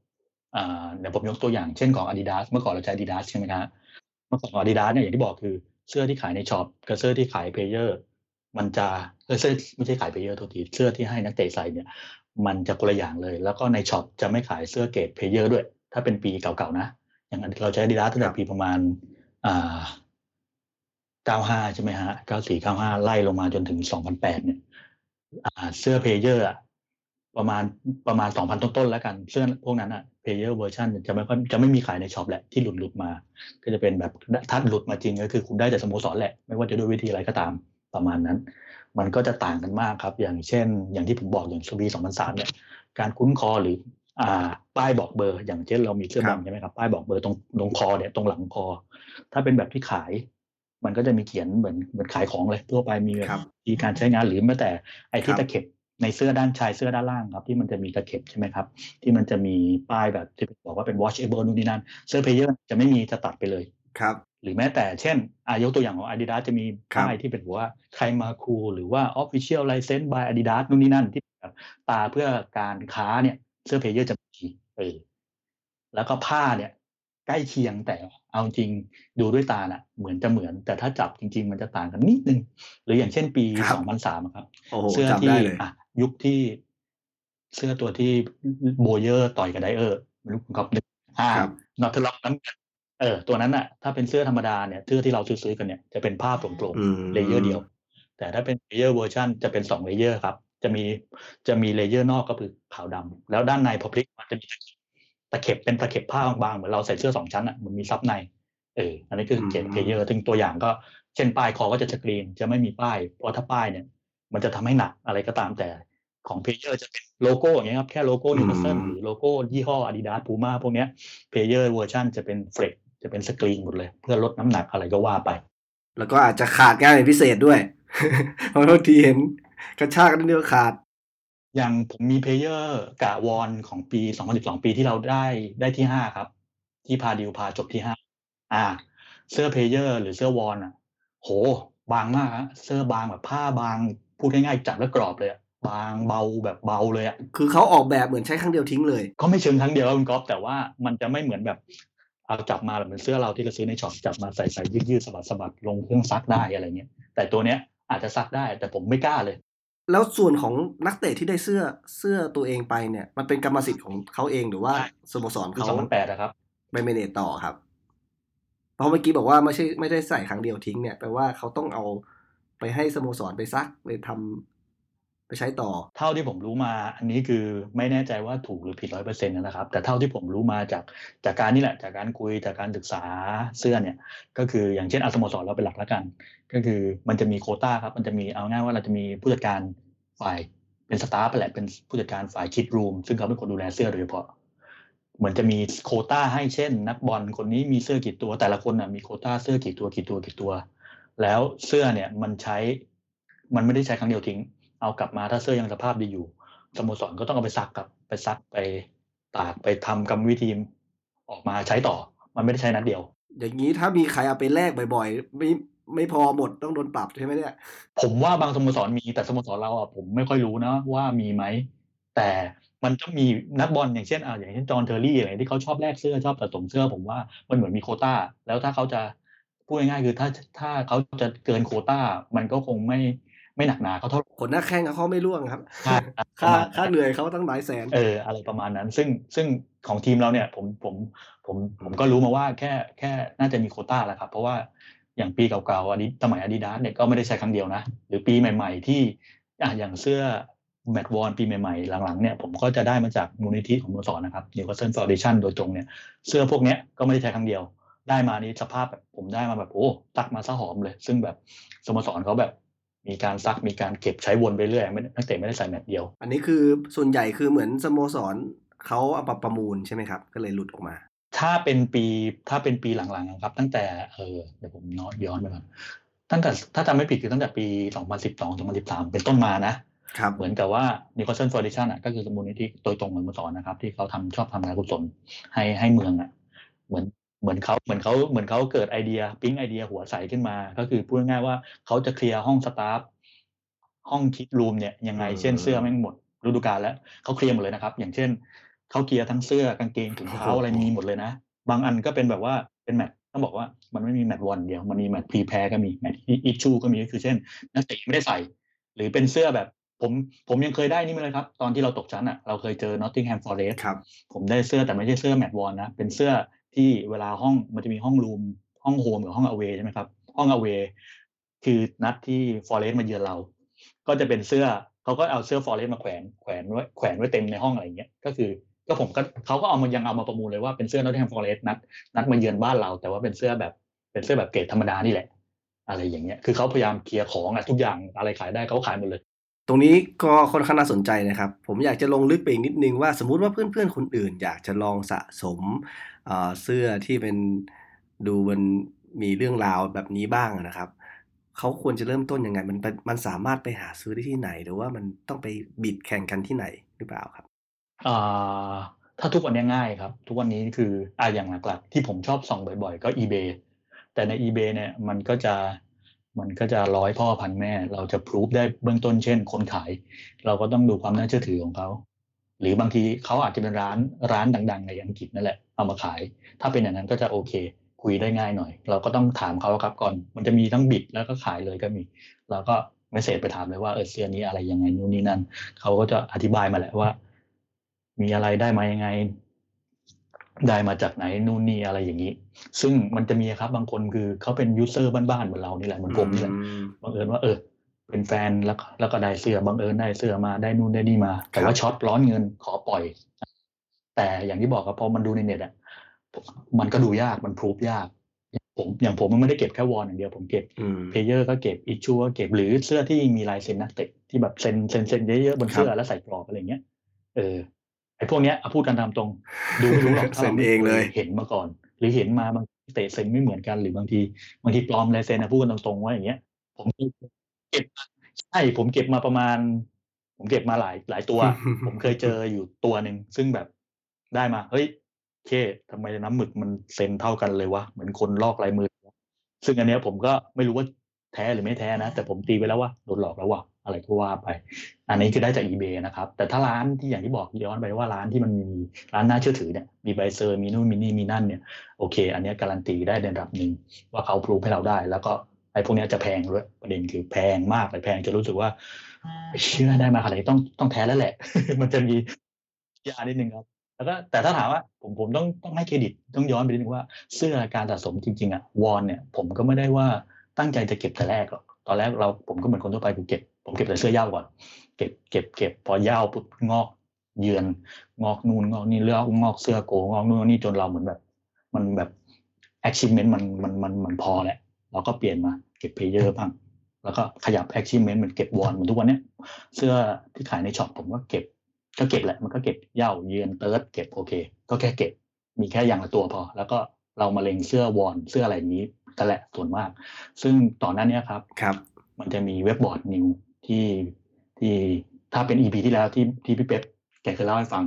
NUFCTH ครับซึ่งผมก็เป็นเด็กสิงห์ในนั้นแหละสิงห์มาตั้งนานแล้วแหละอยู่ในนั้น ก็รู้จักนู่นนี่นั่นเราก็เป็นแนวสายแอบอ่านก็จะมีพี่เต้ยครับพี่เต้ยพี่เต้ยแกถือว่าเป็นปรมาจารย์เป็นไอดอลผมเลยในการเก็บเสื้อ แกก็อยู่ในกลุ่มเฟซบุ๊กนี้ด้วยนะฮะซึ่งแกเก็บแต่ตัวโคตรแรงครับแบบแพงมากอะไรเงี้ยเราก็จะชอบไปดูเวลาแกโพสต์โชว์ในห้องห้องโชว์ของเนี่ยห้อง showroom อะไรเงี้ยแบบสมัยนั้นคือแบบโอ match worn โอเวนเชียเลอร์ใครอะแกมีหมดเลยคีกงคีแกนแกมีหมดอะคือแบบโหก็อันเนี้ยถือว่าเป็นไอดอลในการในการสะสมของผมอย่างหนึ่งเหมือนกัน เออเราแกแบ่งให้คนอื่นบ้างไหมครับมีนะมีมีแต่ว่าถามว่ากล้าสู้ราคาหรือเปล่า ครับคือแกได้มาผมแบบอย่างเช่นเสื้อจีแกนเงี้ยแกได้เสื้อแมตต์วอนจีแกนนัดสุดท้ายอะนัดที่แบบเล่นเสร็จแล้วก็ขึ้นฮอไปเลยอะคือแบบเคได้มาไล่ไงอะไรอย่างเงี้ยคือแบบโอ้ตัวที่คุณตัวที่แพงที่สุดที่คุณคุณกวางเคยเห็นคือประมาณกี่บาทครับ ตัวที่แพงที่เคยเห็นหรือที่มีหรือที่ยังไงอะเอาที่เห็นก่อนครับที่พี่เคยเห็นมา ถ้าที่เห็นด้วยตาเปล่าๆของตัวเอง ถ้าเป็นเฉพาะทีมนิวก็ของพี่เต้ยนี่แหละครับ เพราะว่าอย่างก่อนหน้าเนี้ยปีต อนที่เราจัด meeting ที่พารากอนคุณก๊อฟได้ไปไหมฮะยังเอาไม่ได้ไปครับครับอ่าแต่ว่าคุณก๊อฟเคยเห็นรูปอยู่ใช่ไหมเห็นแวบอ่าเห็นแวบๆนะอ่าเดี๋ยวผมเท้าความก็คือตอนนั้นที่ที่จัดตอนนั้นอะเล่นใหญ่ ผมก็พี่เป๊ปแกบอกอยากจัด meeting 12 ปีนิวอ่า NUFCTH ผมๆครับแกบังเอิญว่าเล่นใหญ่ได้ที่พารากอนขึ้นมา จริง ๆ คนอ่าผู้จัดการโรงหนังเขาก็เป็นเป็นแฟนนิวด้วยกันนี่แหละ แล้วก็บังเอิญได้สถานที่มา แล้วสถานที่นี่มันมีหน้าจัด exhibition ด้านหน้า ผมก็ด้วยความที่โอเคเรา เราเป็นดีไซเนอร์ไองานเนี้ยผมก็เลยอาสาเป็นคนออกแบบ exhibition ตรงนี้ ซึ่งเราตั้งโจทย์ไว้ว่าเอาเสื้อมาโชว์ไว้ผมอะเหมือนแบบเข้าทางพอดีผมเลยแบบ ได้โอกาสทักพี่เต้ยว่าพี่เต้ยขอของพี่มาโชว์หน่อยนี้นั่นก็เลยเป็นครั้งแรกครับที่เห็นตรงๆ ก็อย่างที่บอกอย่างเสื้อคีแกนเสื้อใครอะเสื้อสปีด เสื้อนู่นเสื้อนี่เสื้อนั่นใส่กรอบมาเลยนะครับ ไม่ได้ใส่กรอบด้วย ตอนที่ผมเอาไม่ได้ใส่กรอบสั่งด้วยมากคือแกใส่ถุงคืออย่างเสื้อเนี่ยใส่ถุงมาใช่ไหมครับห่อมาครัก็บคือถุงถุงสูตรเหมือนเสื้อทั่วไปแหละเก็บมาปุ๊บเราต้องขนมาแล้วก็มาใส่หุ่นตุ๊กตาตั้งโชว์หุ่นหุ่นเสื้อครับสสรุปสรุปตัวแล้วเท่าไหร่ครับยังไม่ได้คำตอบสรุปไม่ได้ครับ คุณก๊อฟเอาง่ายๆอะพูดตามตรง เสื้อคีแกนเสื้ออะไรพวกเนี้ยผมไม่กล้าประเมินเลยเพราะว่าแกเคยบอกว่าเสื้อเชียร์เลอร์ อย่างตอนนั้นที่แกสัมภาษณ์ในงานนะฮะเสื้อเชียร์เลอร์แกบอกแกแอบบอกราคามาว่าเจ็ดหมื่นเสื้อเชียร์เลอร์70,000คือเสื้อปีสุดท้ายที่เชียร์เลอร์เล่นนะครับ ปีสองพันหกอืมเสื้อที่เบอร์สีทองครับอ่า อันนั้นคือเสื้อพร้อมอาร์มกับอาร์มแขนกับตัน แล้วก็มีรอยเลือดจางๆด้วยเจ็ดหมื่นบาทแกบอกแกได้มาอืมอันนี้เลเจนด์ของแท้ในการในการเป็นนักสะสมใช่ตัวตัวจริงเสียงจริใช่ง ก็ดูแล้วก็ได้ขนลุกนะครับ แบบนี้เนี่ยอยากรู้เลยว่าในคลังของคุณกวางตอนนี้อะมีอยู่สักประมาณกี่ตัวครับอ่าถ้าตอบตามตรงก็ไม่กล้านับครับ ไม่อยากจะคูณกลับไปใช่ไหใช่มไม่อยากจะไม่อยากจะคูณกลับไปเพราะมันสะเทือนใจมาก แต่ว่า แต่ว่าหลักเกินร้อยไหมน่าจะน่าจะครับอย่างนี้ครับคุณก๊อฟคือโอ้โหแปลว่าตู้นึงคือแน่นไปด้วยเสื้อของทีมไปหมดเลย อ่าใช่ใช่ใช่เหมือนอย่างก่อนหน้านี้ครับไอเราไอ เราสะสมพูดตามตรงว่าสะสมไปเรื่อยสเปซสปะอ่าจริง ๆ ผมมีครับแกนในการสะสมก็ผมชอบนิว ผมอย่างไทยผมก็จะมีทีมชาติไทยใช่ไหมครับ มีครับมีในไทยสโมสรผมก็เชียร์เทโร ซึ่งเนี่ยอันนี้เป็นสามหลักที่ผมเก็บบ่อยๆ อย่างสโมสรอื่นๆ ผมก็เก็บประปรายเช่นชอบอย่างอินเตอร์เนี่ยผมก็เก็บบ้างเป็นบางปีแต่เก็บตามไม่ไหวเพราะมันเยอะมาก หรือสโมสรอื่นบางเองเฮ้ยเสื้อสวยว่ะเก็บหน่อยแล้วกัน อะไรอย่างนี้ก็จะมีจนมีถึงจุดหนึ่งนะครับ ที่มันมันพบเสื้อมันเยอะมาก ผมก็เลยว่าเฮ้ยไม่ได้แล้วว่ะเราต้องโฟกัส เพราะผมรู้สึกว่าอย่างที่บอกคุณก๊อฟไปคือผมนั้นไม่ใช่พ่อค้า ถ้าเก็บไปเรื่อยครับๆไปนู่นไปนี่เนี่ย เราเรารู้สึกว่าเอ้ยเราไม่ stable เลยว่ะผมเลยตั้งโฟกัสตัวเองกับตัวเองว่าเอ้ยขอเก็บนิวคาสเซิลอย่างเดียวแล้ว แล้วเก็บอย่างเดียวจริงๆอะเก็บจนรู้ว่าของแท้ของปลอมของนู่นของนี่ของนั้นเป็นยังไงดีกว่าไหมพอตั้งโจทย์ตอนนั้นปุ๊บมันก็เลยแตกลายครับ เลยงอกมาว่าเหมือนก่อนหน้านี้ผมเก็บแต่เหย้า ผมก็ตั้งว่าอะงั้นเก็บเหย้า ย้อนไปกี่ปีดีวะ คือเสื้อปีเก่าๆมันแพงถูกไหมครับผมก็เก็บเหมือนตอนเนี้ยผมมีเสื้อเหย้าที่เก่าที่สุดก็คือปีหนึ่งเก้าแปดห้าเพราะว่ามันเป็นปีผมเกิดโอ้ตรงไว้ว่าอะเราเริ่มเก็บปีเราเกิดแล้วกันคือหนึ่งเก้าแปดห้าแล้วก็ย้อนลงมาถึงปัจจุบันแล้วกันเอาประมาณนี้ก่อนเพราะถ้าเก่ากว่านั้นเนี่ยไม่ไหวแล้วไม่มีปัญญา วันนี้ผมก็เลยจะเลือกปีหนึ่งเก้าแปดห้าลงมาครับ มีเหย้าเยือนเติร์ดอืมบ้างแต่โกโกเนี่ยยังไม่ครบเออ ก็ดูแล้วก็ จริงจังมากนะครับทีนี้ถ้าสมมติแฟนๆ เพื่อนๆ คนคนอื่นๆ เนี่ยสนใจอยากจะลองอาสะสมเอาแบบง่ายๆ ก่อนเนี่ยอ่าคุณกวางแนะนำได้ไหมครับว่าเราจะเริ่มต้นที่ไหนดีสำหรับแฟนนิวคาสเซิลตอนนี้เราจะมีห้องพิเศษ ใช่ ก็อย่างถ้าห้องที่ผมดูแลอยู่นะครับ ก็จะเป็นห้อง showroom แต่ทุกวันเนี้ยจะบอกว่าไอเรานะเป็นแอดมินแต่ห้องโชว์รูมถ้าตอนเนี้ยถ้าเข้าไปเนี่ยจะเห็นว่า เหมือนผมจะเป็นพ่อค้าซะซะอย่างนั้นแหละเพราะว่าหลังๆ เหมือนอย่างช่วงเนี้ย ผมจะเคลียร์เคลียร์ห้องพูดง่ายๆว่าเคลียร์ห้องให้มันโล่งๆครับผมเลยปล่อยเสื้อออกมาเยอะมาก ซึ่งซึ่งจริงๆ ในห้องโชว์รูมอะมันไม่ใช่ขายของอย่างเดียวนะ เดี๋ยวคนเข้ามาจะงงว่าเอ๊ะมันมีแต่ขายแต่ว่า ซึ่งผมก็พยายามหาคอนเทนต์หรือพยายามโพสต์รูปเพราะว่าผมเนี่ยมีเพจ ผมทำเพจด้วยฮะ เพราะว่าด้วยความที่สะสมเยอะเราก็อยากมีที่ที่เราจะโพสต์บ้าง ผมมีเพจชื่อ New Jersey ครับ NU แล้วก็ Jersey ซึ่งก็จะภาษาอังกฤษนะใช่ครับผมเป็นเป็น เป็นเพจเกี่ยวกับของสะสมนี่แหละครับ คือก็จะพอพอใช้เจอร์ซี่เนี่ยมันก็ชูด้วยเสื้อเป็นหลักแหละผมก็โพสต์เสื้อ worn บ้างเสื้อนู่นเสื้อนี่บ้าง แต่จริงๆมันก็จะมีของอย่างอื่นที่ผมสะสมเช่นลูกบอลมีลายเซ็นหรือหนังส่งหนังสือ match book match match book อะไรเงี้ย matchday programme อะไรเงี้ยก็ก็จิปาถะครับตุ๊กตงตุ๊กตาแต่ว่าเราขี้เกียจพอขี้เกียจแต่คอนเทนต์ไม่ค่อยไหลอันนั้น เออแต่ถ้าบอกว่าถ้าตามที่คุณท็อปคุณก๊อฟบอกถามก็คือในห้องชุมนุมครับ สมมติมีใครสงสัยหรือโพสต์หรือถามว่าเอ๊ะ จะเริ่มยังไงดีเอ๊ะ ตัวนี้เป็นยังไงลองโพสต์ถามในนั้นครับ ถ้าตอบได้ก็จะช่วยตอบ ว่า เออ เสื้อแท้เป็นอย่างงู้นอย่างนี้ หรือเสื้อตัวนี้ควรจะมีราคาเท่าไหร่ ด้วยความที่เราเก็บมา เยอะมากนะครับ ก็เลยค่อนข้างที่จะเดาราคาได้ว่าเสื้อปีเนี้ยมันควรจะประมาณเท่านี้ ถ้าเท่านี้ถูกเท่านี้แพงอะไรประมาณนี้ ครับ อ่อนอกจากนั้นเนี่ยเรื่องของการสะสมเนี่ยผมคิดว่าน่าจะขอคำแนะนำคุณกวางนิดหนึ่งครับว่า เมื่อเรามีเสื้อเยอะๆนะครับ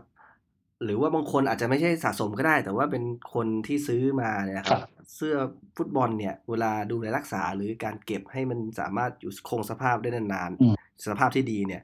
เราควรจะทำยังไงครับ มันเป็น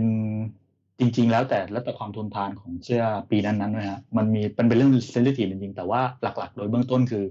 อย่าอย่าโยนเข้าเครื่องซักผ้าแล้ว แล้วก็ซักรวมกับเสื้อทั่วไปแบบแบบแบบธรรมดา อันนั้นนะมีสิทธิ์เพราะว่าเสื้อบอลเรามันจะมีพวกเฟล็กพวกนู่นพวกนี้ใช่ไหมครับที่มันบอบบาง ก็จะหลุดครับแล้วโดยเฉพาะการซักถ้าซักด้วยเครื่อง หรือมือก็ตามห้ามใช้น้ำยาปรับผ้านุ่ม เพราะมันจะทำให้เฟล็กหลุด อืครับผมคือถ้าแต่ว่าถ้าเป็นรุ่นที่ไม่มี flex เนี่ยอาจอ่าอาจจะโอเค แต่อย่าลืมถ้าไม่มีเฟกก็จริงแต่เสื้อผ้าผ้ามันเป็นผ้า โอเค มันไม่ใช่โพลีเอสเตอร์ร้อยเปอร์เซ็นต์นะครับ มันจะมีผสมคอตตง cotton บ้างอะไรเงี้ยมันจะมีเรื่องขุย สมมุติถ้าเราปั่นปั่นปั่นปั่นปั่นปั่นใช้โยนใช้โยน ถ้าสมมติว่าถ้าซื้อมากะว่าใช้งานอยู่แล้วผมมีหลายหลายหลายตัวอย่างเงี้ยบางตัวผมก็ใช้อย่างนั้นนะโยนโยนโยนโยนโยนแต่เราก็ต้องรับสภาพว่า มันอาจจะมีขุยมีนู่นมีนี่นั่นเพราะเราใช้บ่อยอืมๆแต่ถ้าตัวไหนที่เรา sensitive เนี่ยแนะนำครับเสื้อกีฬานะไม่ต้องเสื้อบอลก็ได้ครับ เสื้อกีฬาซักน้ำเปล่าก็ แล้วก็ผึ่งแดดเลยครับ ก็อยู่ ก็ไม่มีกลิ่นไม่ไม่อับอะไร ถ้าเราไม่ได้เอาไปเล่นกีฬาหรืออะไรเลอะเลอะมากเนี่ยก็อยู่ครับ คงสภาพได้ แล้วก็การเก็บ การเก็บจริง ๆ ผมไม่ค่อยแนะนำว่าใส่ถุงสูตรพลาสติกที่เขาชอบใส่กันนะครับถุงสูตรอย่างนั้นนะถ้าใส่ควรจะหาถุงแพงๆเลยนะถุงที่มันแพงเลย ถุงถูกๆเนี่ย ผมเคยลองแล้วไปซื้อโบเบ้มาเป็นร้อยถุงเลย แล้วข้อเสียมันคือถุงมันเป็นพลาสติกอะครับพลาสติกเนี่ยพอมันอยู่ในอุณหภูมิบ้านเราเป็นเมืองร้อน มันจะคายอืมพลาสติกมันจะคายเหมือนครับเหมือนคายก๊าซหรืออะไรอย่างครับ ซึ่งมันละลายครับ มันทำให้มันกัดผ้าหรืออะไรก็ตามมันมีเอฟเฟกต์กับผ้ากับเสื้อครับ หรืออย่างเช่นทำให้ผ้าเหลืองทำให้สีซีดอะไรอย่างเงี้ย ผมทิ้งเลยพลาสติก ทุกวันนี้ผมเก็บโดยการอ่า open air ครับ จริงๆก็ไม่เชิง open หรอกแต่ว่าตู้เสื้อผ้าผมมันเป็นแบบ บานหน้าบานมันโล่งนะแล้วก็ใส่เสื้อก็แขวนที่ปกติแหละแขวนไม้แขวนดีๆหน่อยแล้วกันเพราะว่าเสื้อเดี๋ยวไม่งั้นเดี๋ยวมันจะเสียทรงอืมแล้วก็แขวนเรียงเรียงเรียงกับปกติเลยครับ ไม่ต้องให้มันซ้อนกันแน่นมาก แต่ว่าเอ่อไม่ต้องใส่ถุง ถ้าใส่ถุงเนี่ยอย่างที่บอกก็ต้องเป็นถุงสูตรแบบถุงดีๆเลย จะอยู่ แต่ก็จะมีปัญหาเรื่องฝุ่นนิดนึงนะครับถ้าสมมติว่าไม่ก็ไม่ได้ไม่ได้ใส่ถุงก็ต้องขยันหน่อยครับหรือไม่ก็ปิดปิดหน้าบานก็ได้ครับ แต่อย่างที่บอกคือมันบ้านเราเมืองร้อนมันเซนซิทีฟพูดง่ายๆว่าครับห้องนั้นนะอาจจะต้องเปิดแอร์ให้มันหน่อยครับ ถ้าเสื้อมันถ้าเสื้อมันไม่ค่อยได้ใช้อะนะฮะ มันจะมีการเสื่อมสภาพเหมือนผมเคยซื้อตัวหนึ่งอะปีปีสองพันสิบสองสองพันสิบสามผมซื้อมามือหนึ่งเลยซื้อมาจากช็อปช็อปเนี่ยช็อปอาดิช็อปพีดาเลยช็อป Supersports เลยเนี่ยซื้อมาไม่เคยใส่เลยครับสองพันกว่าบาทอืมคอเหลืองก็ไม่ได้ใส่นะน่ะไม่ได้ใส่เลยคอเหลืองเนี่ยผมขายไปแล้ว แต่ผมก็ขายบอกสภาพแล้วครับว่ามันเป็นตำหนิที่เกิดจากเนี่ย แค่เก็บเฉยๆเองนะนี่ขนาดเก็บเฉยๆก็ยังเสียได้ ถ้าสมมติเป็น collector มือใหม่ที่อาจจะไม่ต้องถึงขั้นเป็นเสื้อหายากนะครับ แต่ว่าเป็นเสื้อจากช็อปเนี่ย ถ้าถ้าอยากจะเก็บสะสมเนี่ยอาจจะต้องซื้อสองตัวนะครับ ตัวหนึ่งเอาไว้ใส่เชียร์อีกตัวหนึ่งก็คือเก็บไว้เก็บ ก็ได้ก็ได้ไม่อย่างนั้นได้จะเป็นขุยเหมือนที่บอกเมื่อกี้อีกใช่ เพราะว่าผมก็ก็เป็นแนวนั้นเหมือนกันถ้าตัวไหนที่ชอบมากๆ อย่างเช่นอย่างที่บอกครับ ตัวที่ปีที่ผมชอบปีที่ผมเชียร์ปีแรกคือปี 99 ใช่ไหมครับ ตัวที่เป็นอ่า หน้าอกครับสปอนเซอร์ดาว ผมบอกตามตรงว่าผมมีผ่านมือผมมาสี่ห้าสิบตัวได้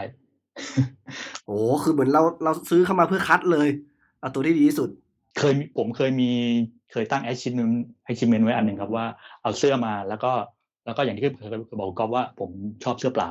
แต่หลังๆ เนี่ยครับ พอเสื้อติดเบอร์ติดชื่อเนี่ย ดูไปดูมามันมีเสน่ห์ผมเลยตั้งธงว่าเอ้ยงั้นซื้อมาแม่งครบทีมเลย แล้วติดชื่อ เรียงเรียงเรียงเรียงเรียงเรียงเรียนเชียร์ยุคนั้นมีใครมีเชียร์เลอร์ได้เออสปีด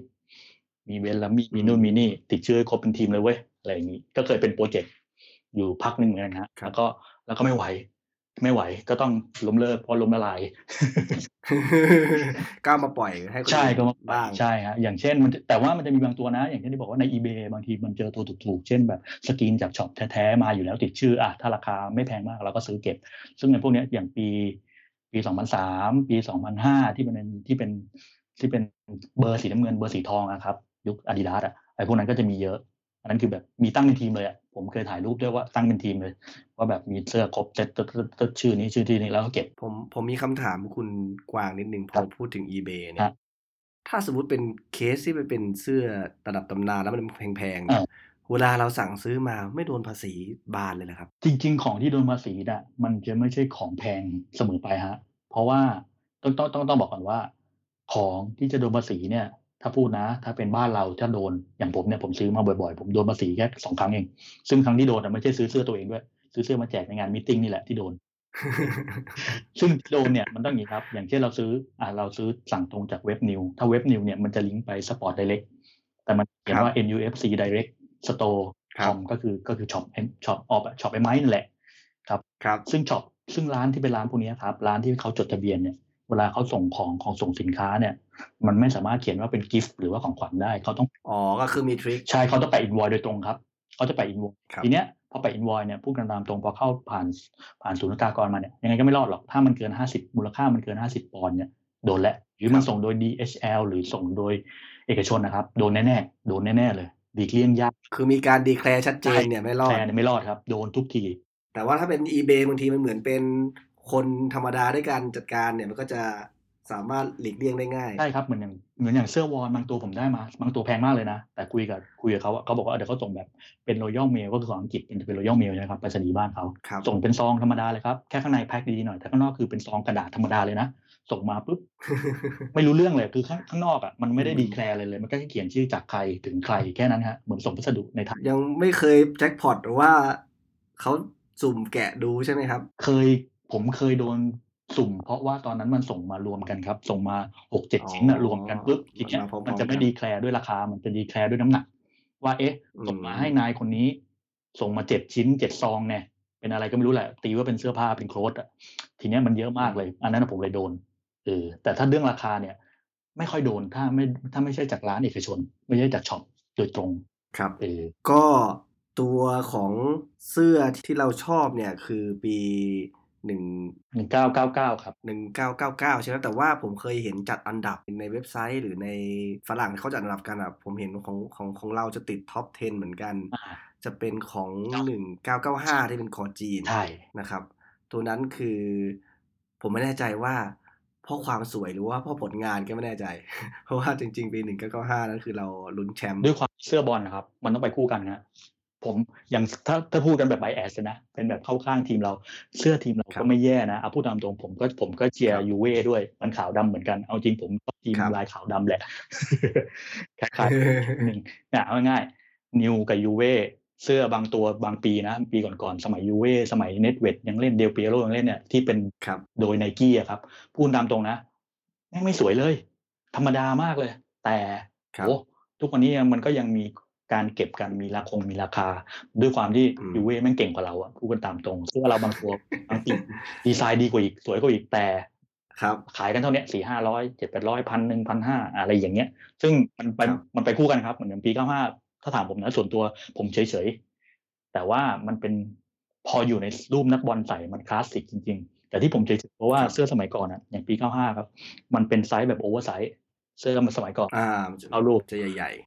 มันจะใหญ่ๆ แล้วมันมันมันออกข้างด้วยครับ อย่างผมใส่ปกติผมใส่เสื้อไซส์ไซส์ M ไซส์ L เดี๋ยวนี้ผมใส่ L แล้วตัวอ้วน เมื่อก่อนเนี่ยผมใส่ M ซื้อ M มาๆก็คือเหมือนบุยบนไม้แขวนสวยแต่ใส่บนตัวจะไม่ค่อยดูเอ้ยดีใช่ครับตัวกตัวปี 95 เนี่ยถ้าเราใส่พอดีไซส์นะ สมมติว่าคุณก๊อฟใส่ไซส์ M แล้วคุณก๊อฟซื้อไซส์ M มา มันจะเต่อฮะด้านข้างมันครับมันกว้างมันอกมันกว้างก็จริง แต่มันจะเต่อคุณก๊อฟจะรู้สึกว่า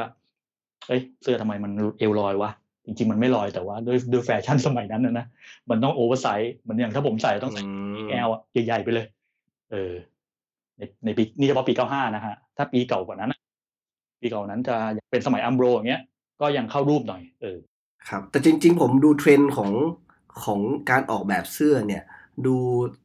สมัยใหม่ๆนะครับ ยุค modern เนี่ยครับเหมือนเขาจะเน้นไปทาง performance เป็นหลักคือฟอร์มฟอร์มของเสื้อเนี่ยจะเป็นในทางนั้น แล้วก็ค่อยเอาดีไซน์ไปใส่ แต่ถ้าสมมติมองในในที่เป็นเหมือนเชิงเรโทรคือในอดีตเนี่ย ฟอร์มของเสื้อ ชุดแข่งเนี่ย มันจะดูค่อนข้างหลากหลายมากๆเลยใช่ซึ่งตรงนู้นนะมันการเก็บสะสมตรงนั้นเนี่ย มันจะมีพวกประเด็นพวกนี้เข้ามาเกี่ยวไหมครับว่า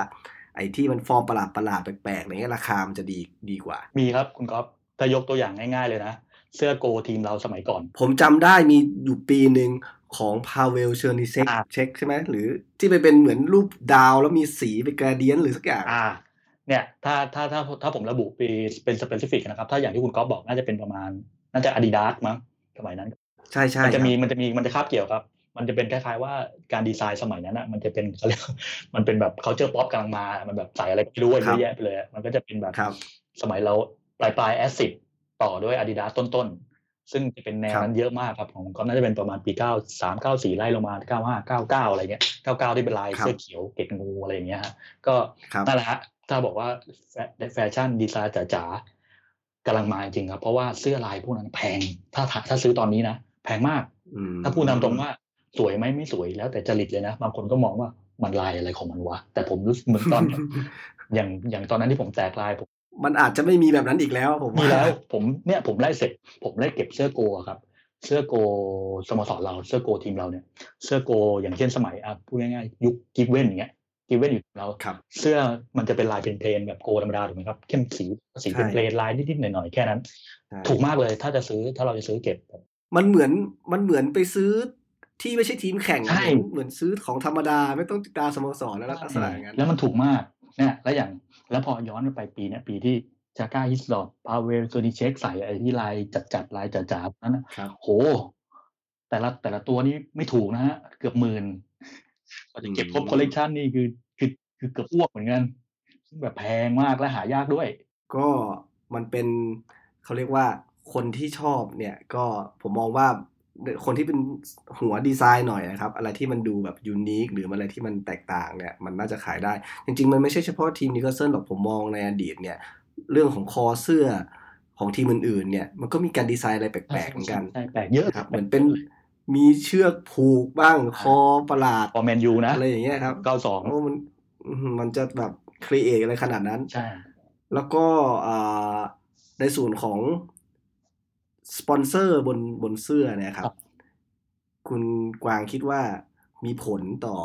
ความสวยงามที่ที่ที่แบรนด์ของเสื้อเสื้ออย่างพู Puma Adidas Nike เนี่ยครับเขาดีไซน์เขาจะสนใจในส่วนของสปอนเซอร์นะครับ หรือสปอนเซอร์เป็นคนใหญ่สุดนะครับ บอกว่าเนี่ย อยากได้แบบเนี้ยไม่สนใจเอาดีไซน์โดยรวมเป็นยังไง แต่จะเอาแบบเนี้ยถ้าสปอนเซอร์จะใหญ่ขนาดนั้นขนาดนั้นจริงๆนะครับ ผมว่าเขาก็ต้องกระเป๋าหนักจริง ๆ แหละ เพราะจริงๆถ้าพูดตามตรงแบรนด์ยังไงแบรนด์มันก็ต้องใหญ่สุดเพราะแบรนด์เป็นผู้สนับสนุนทีมโดยตรงถูกไหมครับ แบรนด์เป็นคนจ่ายเงินค่าค่าค่าค่าเสื้อนี่แหละ ให้ให้ทีมด้วยซ้ำสำหรับปีละเท่าไหร่เท่าไหร่สปอนเซอร์ ถ้าใหญ่จริงๆอะผมก็พูดได้แหละจริงๆมันมันอันนี้มันพูดคล้าย ๆ แบบคุยกันเรื่องการบีฟ ของของของการออกแบบแล้วผมว่าบางบางสโมสรเป็นนะ แต่ของเราเนี่ยไม่น่าจะขนาดนั้น เพราะว่าจริง ๆ มันก็ต้องดูตามดีไซน์อย่างอะอย่าง ถ้าพูดตามตรงจะเห็นได้เลย เวลาเสื้อออกมาเสื้อหลุดของของทีมเราเนี่ย ก็จะบ่นอย่างเช่นเอาง่ายๆครับถ้าจะเปลี่ยนมาเป็น Fun แปดแปดเนี่ยทุกคนบ่นหมดเลย ไม่สวยบ้างมีภาษาจีนอะไรวะทำไมอย่างนั้นนะไม่ชอบเลย อะไรอย่างเงี้ย แต่เราแต่ผมมองส่วนตัวผมมอง Fun Fun แปดสิบแปดนะครับ ผมมองว่าฟอร์มของมัน ถ้าไม่ได้ดูภาษาจีนหมายถึงว่าฟอร์มกับสีของมันเนี่ย ผมว่ามันก็พอดูสวยนะครับ แต่ว่ามีอยู่ปีหนึ่งที่ผมดูว่ามันไม่ค่อยเข้ามันโดดๆนะรู้สึกจะเป็น Virgin Money อ๋อ Virgin นี่ก็ต้องพูดตามตรงว่า เหมือนเฮียแกมาแป๊บเดียวอะมาลองมาลองตลาดอยู่แป๊บเดียว ซึ่งใช้แค่ ใช้แค่ปีครึ่งเองถูกไหมฮะใช้ปีสิบ ใช่แต่ว่ามันถึงว่าตัวตัวของรูปลักษณ์หรือว่าการวาง layer อะไรตรงเนี้ย ผมรู้ว่ามันดูโดดๆแล้วมันก็ไม่ค่อยเข้าเท่าไหร่ มันมันโดดๆเพราะว่าเสื้ออย่างที่ใช้เต็มปีจริงคือเริ่มฤดูกาลสองพันสิบสิบสองสิบสามเต็มเต็มมานะครับ มันคือเสื้อมันคือเสื้อโล่งๆอกโล่งๆเลยครับคุณก๊อฟคือพูดง่ายๆว่ากูมามึงไม่ดีไซน์อะไรให้กูเลยทำอกโล่งๆแล้วแปะอะไรก็ได้ ซึ่งเราดันได้เวอร์จินมันนี่มาก็แปะแล้วจบเลย คือมันเหมือนดีไซน์เสื้อ ไม่ได้คำนึงถึงสปอนเซอร์เลยใช่ครับเพราะมันก็เลยออกมาประหลาดประหลาดอย่างนั้นซึ่งช่วงนั้นอะก็จะมีเยอะมากหรือจริง ๆ ช่วงนี้ก็มีครับอย่างเช่นเสื้อเด็กที่มันจะไม่ติดโลโก้ เพราะว่ามันจะเป็นเรื่องสปอนเซอร์ใช่ไหมครับเป็นเรื่องอะไรการพนันใช่ไหมกฎหมายเป็นกฎหมายการพนันเด็กก็จะไม่ไม่ให้ยุ่งเขาก็จะเอาโลโก้ออกจะเป็นเสื้อ plain เอาตามตรงครับ เสื้อ plain ขายดีมากๆ ทีมเราหมดหมดก่อนเสื้อธรรมดาอย่างเช่นปีก่อนปีร้อยยี่ห้าปีอะ มันจะเป็นขาวดำแล้วมีโลโก้ร้อยยี่ห้าแล้วก็อกโล่งๆใช่ไหมครับที่เป็นเสื้อเด็ก แต่มันจะมีอ่าจริง ๆ ต้องบอกว่าเสื้อโลโก้ไอ้ไอ้ที่พิมพ์โลโก้แปะหน้าอกเนี่ยมันไม่ได้แปะมาจากโรงงานเลยช็อปน่ะจะเป็นคนแปะ อันนี้คือที่ผมรู้เพราะว่าอ่าผมคุยกับช็อปที่ผมได้เสื้อมาจากช็อปชื่อร้าน Weston ของสิงคโปร์ก็คุยกับเขาเพราะว่ามีมันอย่างมันจะมีเพจของแฟนมีคอนเสิร์ตสิงคโปร์ใช่ไหมครับเขาบอกว่าเนี่ย ช็อปที่ช็อปเนี่ยมีเสื้อเปล่าด้วยเนี่ยเพราะว่าอย่างสิงคโปร์เขาก็คล้ายๆบ้านบ้านเขาก็จะมีแบบมุสลิมบ้างอะไรอย่างนี้ด้วยใช่ไหมครับแล้วเขาก็ไม่ชอบโลโก้ Fun แปดเขาก็จะซื้อเสื้อเปล่ากัน ซื้อกันเต็มเลย ผมก็เลยถามร้านร้าน ก็เลยได้ความว่าคือเสื้อเนี่ยมันจะมาเสื้อกับสปอนเซอร์แยกกัน พอจะขายลูกค้าเนี่ยเขาค่อยมาปั๊มอัดสกรีนทีหลัง ก็คือค่อยมารีด flex ทับทีหลังแล้วก็ขายณตอนนั้นเลย มันก็เลยจะเป็นเสื้อเปล่าแล้วก็ขายหมดเกลี้ยงเหลือแต่สปอนเซอร์ทิ้งไว้เป็นกองอะไรเงี้ย อันนั้นน่าจะเป็นผมว่าเป็นการแก้ปัญหาเฉพาะหน้าสำหรับทีมที่มีปัญหาเรื่องของสปอนเซอร์มันไม่สามารถที่จะเข้าไปในบางประเทศได้ด้วยใช่ใช่ถ้าโดยโดยหลักการแล้วผมว่าไม่น่าจะ apply กับทุกสปอนเซอร์เพราะว่าเรื่องของการผลิตกับต้นทุนเนี่ยมันจะเพิ่มขึ้นใช่ครับ ถ้าต้องมานั่งทำแยกกันต้องมาทับเหมือนอย่างเช่นถ้าบอกว่าเสื้อทีมคล้ายๆ เราอย่างอินเตอร์มิลานเนี่ย อินเตอร์ก็เป็นทีมชอบผมเนี่ยอินเตอร์เนี่ยดำน้ำเงินดำน้ำเงินแล้วก็ตรงกลางเขาใช้อ่าอย่างที่เขาใช้ยาวๆก็คือพิเรลลี่ที่เป็นยี่ห้อยางใช่ไหมครับถ้าเป็นโลโก้อื่นหรือทีมอื่นสโมสรเอ้ยเป็นยี่ห้ออื่นแบรนด์อื่นเนี่ยไม่เข้านะ นี่เหมือนแบบเขาดีไซน์มาเพื่อพิเรลลี่เลย อะไรอย่างเงี้ยผมว่าเป็นเสื้อทีมที่จะเป็นประมาณนั้นเยอะ แต่ว่าของอิตาลีเขาค่อนข้างซีเรียสเรื่องดีไซน์พิเศษเมืองเขาบ้านแฟชั่นอะบ้านเป็นเมืองแฟชั่นซึ่งผมรู้สึกว่าเออ มันต้องประมาณแบบนั้นอะในอังกฤษเนี่ยมันจะเอาง่ายๆทีมเรานี่แหละ เห็นเห็นกันอยู่ว่า โห ดีไซน์ไว้เหมือนแบบเป็นเสื้อบล็อกมา แล้วก็เอาสปอนเซอร์แปะอย่างปีล่าสุดเนี่ยครับคุณกวางมีความเห็นยังไงครับ ที่เห็นหลุดหลุดมา คิดว่ามันจริงหรือว่า คือถ้าจริงก็ต้องทำใจเซ็งๆว่าโอ้นี่กูต้องซื้อแบบนี้เหรอเอาส่วนตัวผมอะผมไม่ได้ซื้อทุกปีนะครับ คือถ้าปีไหนรับไม่ได้จริงๆผมก็ไม่ไหวอะคือ มันเหมือนซื้อมาสุดท้ายเราไม่ได้ใส่หรือเรา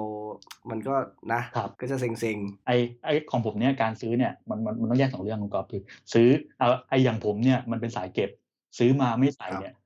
โคตรเป็นเรื่องธรรมดาของผมเลย ถ้าซื้อแล้วใส่เนี่ย ผมไม่กล้าใส่นะเอาตามตรงกลัวเลอะด้วยความที่เป็นคนชอบเก็บอะเนอะกลัวเลอะจะเป็นประจำของเรามากกว่า แล้วก็สองคือที่ผมซื้อหลักๆ คือ ถ้าซื้อเนี่ยผมซื้อจากช็อปเนี่ยโอเค อย่างน้อยเงินเราเข้าสโมสรเว้ย เราจะได้ด่าแม่งได้เต็มๆว่ากู support แล้วกูด่ามึงได้ มึงทำห่าเหวอะไรอย่างนี้อย่างนี้ อะอันนี้เป็นที่เป็นธงส่วนตัวผมนะครับ ส่วนสวยไม่สวยเนี่ย พูดยากเหมือนถามผมว่าที่หลุดๆมา ก็ผมว่าเอาจริงนะถามสิบคนร้อยคนมันก็บอกไม่สวย ซึ่งไอ้เราก็ใช่ไม่สวยจริงๆว่ะรับไม่ได้ก็ถามจริงๆ ตรงนี้คือทีมมีส่วนร่วมในการดีไซน์ไหมครับ ถ้าสมมติว่าทีมไม่มีส่วนร่วมผมถาม ผมดูของล่าสุดของค่ายเวสต์บรอมใช่ไหม ที่เห็นหลุดมาก็สวยเอซีมิลานก็สวย แล้วทำไมของเราออกมาที่เป็นลายทางทำไมของเรามันดูแปลกประหลาดอย่างนี้มันมันมันพูม่าไม่น่าจะ ไม่น่าจะฆ่าตัวตายขนาดนั้น ใช่ครับ คือจริง ๆอะอย่างพูม่าเนี่ยอะผมเอาจริง เอาจริง ๆ แฟนบอลบ้านเราเนี่ยไม่ค่อยชอบพูม่าจะ bias กันมากเลย ถามผมเนี่ยผมก็จะเฉยๆนะผม เอาจริงผมเอาใจช่วยด้วยเพราะว่าเพราะว่าแฟนๆบ้านเราเกลียดกันเยอะแบบเอาเสื้อโหลมาทำทีมกูนู่นนี่นั่น ซึ่งบางปีนะบางปีก็จริงเช่น ผมจะชอบเทียบกับทีมที่ pattern เสื้อใกล้เราคืออย่างดอร์ทมุนด์มีบางมีบางปีเรากับดอร์ทมุนด์ก๊อปกันมาเลยดีไซน์เหมือนกันเลยเปลี่ยนสีใช่แค่เปลี่ยนสีมีบ่อยมาก แต่หลังๆเนี่ย ด้วยความที่เราอะขาวดำเป็นหลักแต่พูม่าไม่ค่อยมีทีมที่มีขาวดำเยอะนัก เนี่ยมันก็จะค่อยพูดตามตรงคือ มึงไม่มีให้ก๊อปใช่ไหมล่ะ ทีมเราก็จะพิเศษหน่อยแต่จริงมันก็จะมี pattern เสื้อครับเช่นคอเสื้อหรือปก หรือว่าไหล่เสื้อซึ่งมันจะเป็น pattern ของปีนั้นๆอยู่แล้วโอเคอันนี้ก็คงไม่พูดถึงแต่ดีไซน์โดยรวมตรงตัวหน้าอกเสื้อเนี่ยที่เป็นขาวดำของเราเนี่ยเออคือถ้ามันตั้งใจดีไซน์จริง มาเราจะต้องเห็นเสื้อที่มันเอาง่ายยูเว่เอาจริงยูเว่ปีนี้ผมก็ไม่ค่อยชอบ ถ้าเหมือนแบบอามิลานปีนี้ผมชอบ เออแดงขาวแดงดำแถบเล็ก ๆ แต่พอเป็นขาวดำมันจะเหมือนกรรมการมวยปั้มหน่อยก็เออตลกดี แต่ผมก็ชอบนะ อะไรอย่างเงี้ยซึ่งแบบครับ แต่ของเราเนี่ย เออ มันไม่ค่อยมีที่แบบ ไม่ค่อยตั้งใจอะที่พูดตามแบบไม่ค่อยตั้งใจให้ทีมเราเท่าไหร่ เลยเลยงงว่ามันเกี่ยวอะไรกับ ผลประโยชน์หรือขนาดของทีมความดังของทีมอะไรหรือเปล่าทำไมเหมือนเหมือนทำส่งๆอันนี้ก็คือ ไม่ค่อยไม่ค่อยน่าโอเค จริงๆเคยเคยคิดเหมือนกันครับคุณก๊อฟถามว่าเพราะว่าทีมเราไม่ดังเลยวะแต่ว่าพอย้อนกลับไปครับ ผมได้คำตอบจากการที่ผมเก็บเสื้อ เก็บเสื้อ match worn ด้วยถูกไหมทีมเราอะอย่างพูม่าเนี่ย ถ้าเป็นเสื้อ player เนี่ย มันจะมีแถบยางครับเขาเรียกว่า active fit หมดจำชื่อไม่ได้เฮ้ยปีล่าสุดมันเรียกว่าอะไรมันจะเป็นแถบยางๆถ้า ถ้าเคยเห็นมันจะมีในพรีเมียร์จะมีแค่อาร์เซนอลกับเรามั้งที่ใช้เสื้อเกรดนี้ก็คือ โอ้ก็คือพูม่าเหมือนกันก็มีเกรดไม่เหมือนกันด้วยเขาให้ tier เราอะพูดง่ายๆครับ ถ้าไม่แน่ใจว่าพรีเมียร์ล่าสุดพูม่ากี่ทีมนะ แต่ที่จำได้คืออาร์เซนอลนิวแล้วก็เลสเตอร์เพราะผมมีผมมี match match worn เป็น issue ของเลสเตอร์ด้วยเนี่ยเลสเตอร์อะเสื้อนักเตะที่ใส่ลงผมมีวาร์ดี้อย่างเงี้ยเสื้อที่ใส่ลงเล่นอะเขาก็ไม่ได้มีเกรด player แบบเรานะ เป็นเสื้อแบบ เป็นเสื้อเป็นเสื้อผ้าแบบคล้ายๆ เกรดที่ขายในช็อปเลย แล้วก็เข้ารูปหน่อย ผ้าเบาหน่อยอะไรเงี้ยแต่ไม่เหมือนของเราที่เหมือนอาร์เซนอลนะครับ ผ้าจะเป็นผ้าแบบผ้ากีฬารัดๆแน่น ๆ แบบฟิตเปรี๊ยะเลยที่เราจะเห็นนักบอลใส่ฟิตเปรี๊ยะแล้วมีแถบยางๆคล้ายๆ ดอกยางรถยนต์เนี้ยเออเราเกรดเดียวกับอาร์เซนอลเลย ผมรู้สึกว่าโอเคเขาให้ความสำคัญ tier เนี่ย tier เสื้อเราเนี่ยแน่นอน แต่การดีไซน์เนี่ย ผมไม่ค่อยแน่ใจเพราะบางปี หรือจากปีก่อนๆที่เลสเตอร์ใช้พูม่าผมว่าสวยกว่าเราเยอะเลย การกิมมง gimmick detail ในเสื้ออะไรอย่างเงี้ยครับเออซึ่งเออ ทีมเราต้องบอกว่า marketing กับกราฟิก น่าจะไม่ค่อยโซกับพูม่าเท่าไหร่ ผมว่ามีมีแนวโน้มเหมือนกันเหมือนกัน เพราะว่าดูหลาย ๆ หลาย ๆ อย่างแล้วเนี่ยแม้กระทั่งเรื่องของของที่จะขายอะไรเงี้ยครับยังไม่ค่อยใส่ใจใช่ของขายนี่คือพี่เป๊ปเคยบ่นเลยว่าช็อปเอออะไรเงี้ยธรรมดามากเพื่อเหมือนเหมือนเหมือนการจัดวางที่มีหลายคนบ่นกันเรื่องของพิพิธภัณฑ์หรืออะไรต่าง ๆ ในสโมสรก็ไม่ได้สนใจ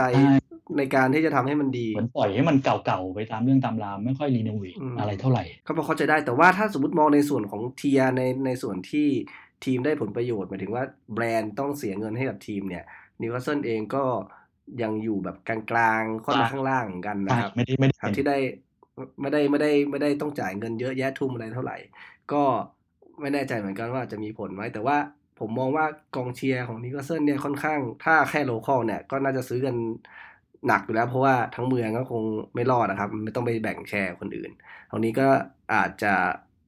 ทำให้ได้ tier เหมือนที่คุณกวางบอกเมื่อกี้เหมือนกันว่าก็ต้องเป็นเกรดดีนิดนึง เพราะว่าคนซื้อน่าจะเยอะ แต่มันก็มี conflict กับคุณก๊อฟคือถ้าถามว่าถ้าคุณก๊อฟบอกเปิดประเด็นว่ากองเชียร์เรากองเชียร์เราเยอะถูกไหมครับ ทั้งเมืองมีมีทีมเดียวจะสนับสนุนทั้งสโมสรไหมเนี่ย ผมเคยอ่าอย่างผมสิงอยู่ในเว็บนอกด้วยเนี่ย มันก็มีนะครับ มีกลุ่ม anti-fan เลยที่แบบว่า เราจะไม่สนับสนุน ไหมเสื้อแม่งเราจะไม่ซื้อเสื้อ Sports Direct ของทีมภาพประเด็นจะไม่ซื้อโว้ยอะไรอย่างเงี้ยมันจะมีแบบนั้นฮะ ซึ่งอันเนี้ยอืมยากแล้วว่า เอ๊ะ ถ้าตามถ้าสมมติเป็น marketing ทีมเราเนี่ย ผมไม่แน่ใจว่าถ้าดูตัวเลขอะตกลงขายดีหรือไม่ดีเนี่ยอันเนี้ยอันเนี้ยอันเนี้ยบอกไม่ได้ คนหลาย ๆ คนก็เลือกที่จะใส่ตัวเก่าใช่นะที่มีสมัยก่อน หรือแม้แต่ตอนเนี้ยมันจะมียี่ห้อที่เป็น Score Draw ครับScore Draw เนี่ยเป็นยี่ห้อที่ได้ลิขสิทธิ์เสื้อสมัยรุ่นเก่าๆแต่แค่ไม่มียี่ห้อสมัยนั้นมาแค่นั้นเองเป็นเสื้อแบบ ตรงยี่ห้อก็จะโล่งๆไว้แต่เสื้อทุก detail ทุกอย่างเหมือนปีเก่าเลย คนก็จะไปเลือกซื้อเสื้อพวกนั้นเยอะมาก เพราะมันก็ถูกกว่าด้วย ไม่ต้องซื้อตัดส่วนไอ้ไม้ด้วยอะไรก็ว่าไป จริง ๆ แล้วส่วนของเสื้อฟุตบอลเนี่ย ปีล่าสุดเนี่ยก็อยู่ที่เกือบสามพันนะครับ ที่ราคาในประเทศไทย ใช่เปิดตัวมาสองเจ็ดใช่ไหมฮะโดยประมาณครับนั้นเออแพงถือว่าแพงคือพูดตามตรงแพงแพงแพงพูดถึงพูดถึงเรื่องการขายอันนี้ก็มีคำถามกันครับนอกจากดีไซน์ไม่สวยแล้ว ยังขายช้าอีกถูกต้องดูอย่างเอซีมิลานหรือทีมอื่นออกมาแล้ว มันมันน่าสงสัยมาก ๆ เลยปีนี้ จริง ๆ ปีเนี้ยที่ปีนี้มันมันผมว่ามันมันต่อเนื่องหลายเหตุผลแหละครับ คือถามว่าโดยปกติแล้วอะ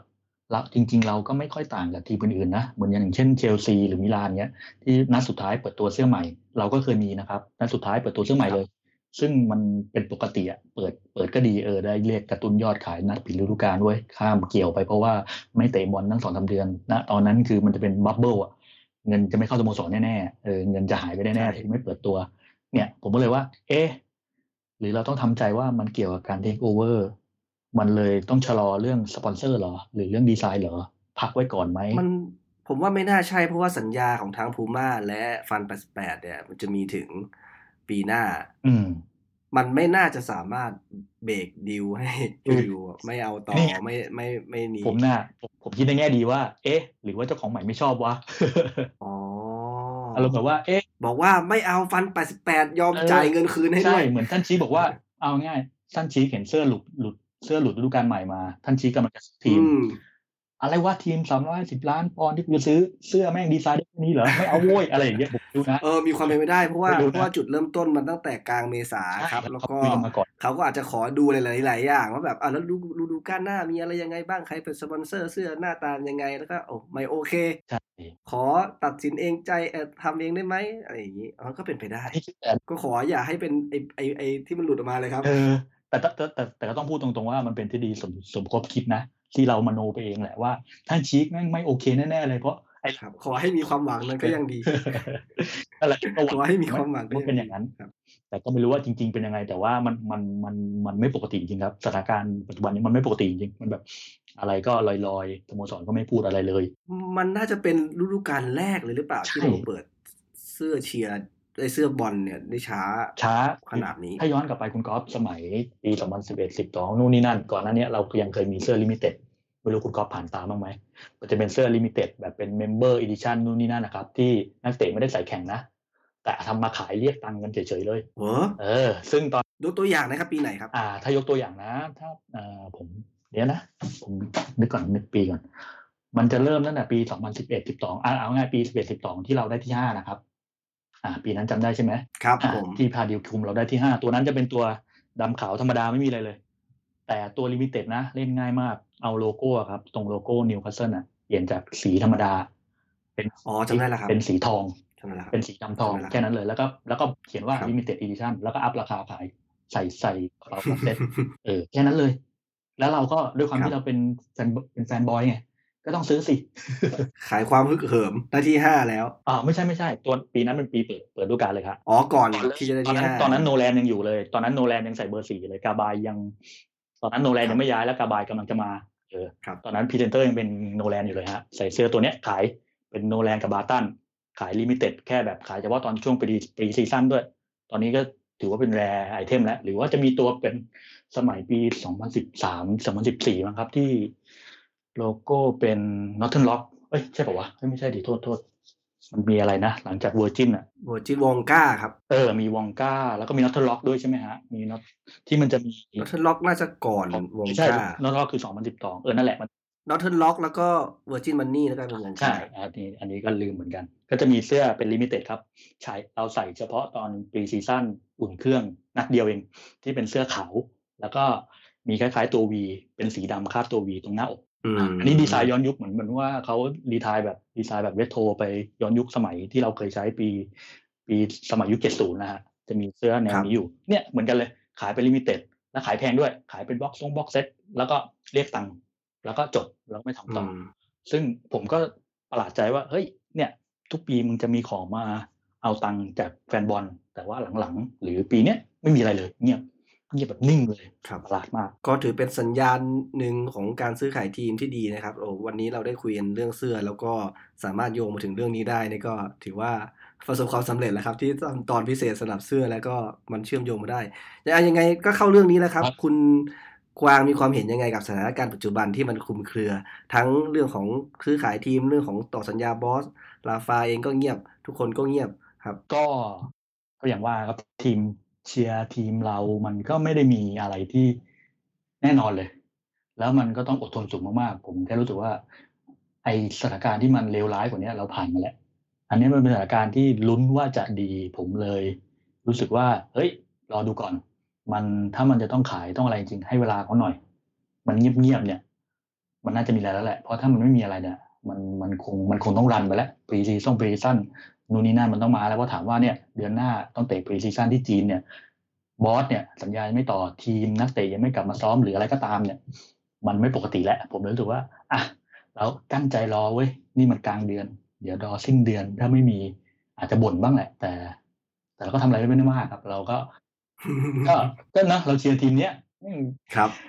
แม่งจะมีอะไรมากอะ มันไม่มีอะไรแย่ไปกว่าไม้แล้วผมก็รู้สึกว่า จะอะไรก็มาเถอะ ที่เลวร้ายที่สุดก็คือ ขายทีมก็ไม่ได้ ลาฟาก็ไปนะครับอันนั้นคือถ้าจุดต่ำสุดที่เราถ้าจะมันเจเป็นอแบบนั้นเนี่ย ค่อยมาบ่นกันอีกทีมันถือว่าก็เหลืออีกประมาณสิบสามวันนะครับ จะใช่ฮะจะสิ้นเดือน ถ้านะถ้าถ้าสิบสามวันข้างหน้ามันเป็นแบบที่คุณก๊อฟบอกก็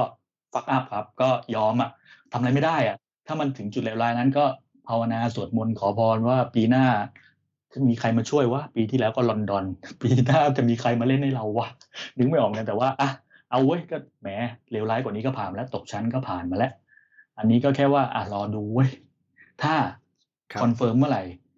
อ่าท่านชีคได้เทคโอเวอร์จริง ๆ เออ ตอนนั้นค่อยฉลองก็ยังไม่สายก็แบบเออเหมือนซื้อหวยครับภาวนาไปสิบหกวันสิบห้าวัน ถ้าสมมุติว่าท่านชีคเทคโอเวอร์ได้จริง ๆ เนี่ย คุณกวางคาดหวังอะไรกับ การเทคโอเวอร์นี้บ้างหรือเปล่าครับ ผมคาดหวัง ถ้าถามว่าคาดหวังนะผมไม่คาดหวังให้ท่านชีคมา เอาตังค์ยัดตูมตูมตูมตูมนะผมก็รู้สึกว่าถ้ามาอย่างนั้นนะเอ่อมันมันเป็น culture shock อะเราไม่เคยเจอ เราไม่เคยเจอมาก่อนแล้ว ผมรู้สึกว่าโอเค มันอาจจะประสบความสำเร็จก็ได้ แต่มันก็อาจจะน็อกก็ได้ เพราะว่าถ้าพูดตามตรงว่ามันไม่ใช่ทีมเราทีมแรกที่โดน take แล้วก็ซื้อแล้วก็ยัดเงินเป็นอย่างนี้ เราไม่ต้องพูดถึงแมนซินะครับครับไม่ต้องพูดถึงลิเวอร์พูลแมนยูก็ตาม เราพูดถึงทีมที่ใกล้เคียงเรา เช่นเอเวอร์ตันหรือวูฟอย่างวูฟหรือฟูลแลมเนี้ยวูฟเราเห็นเลยว่าเขาได้เขาลงเงินแล้วเขาเห็นผลจริง ๆ ว่าแต่ละตัว work จริงเพราะเขาวางระบบมาดีฟูลแลมดูสิใช้ไปร้อยกว่าล้านปอนด์ตกชั้นไปแล้ว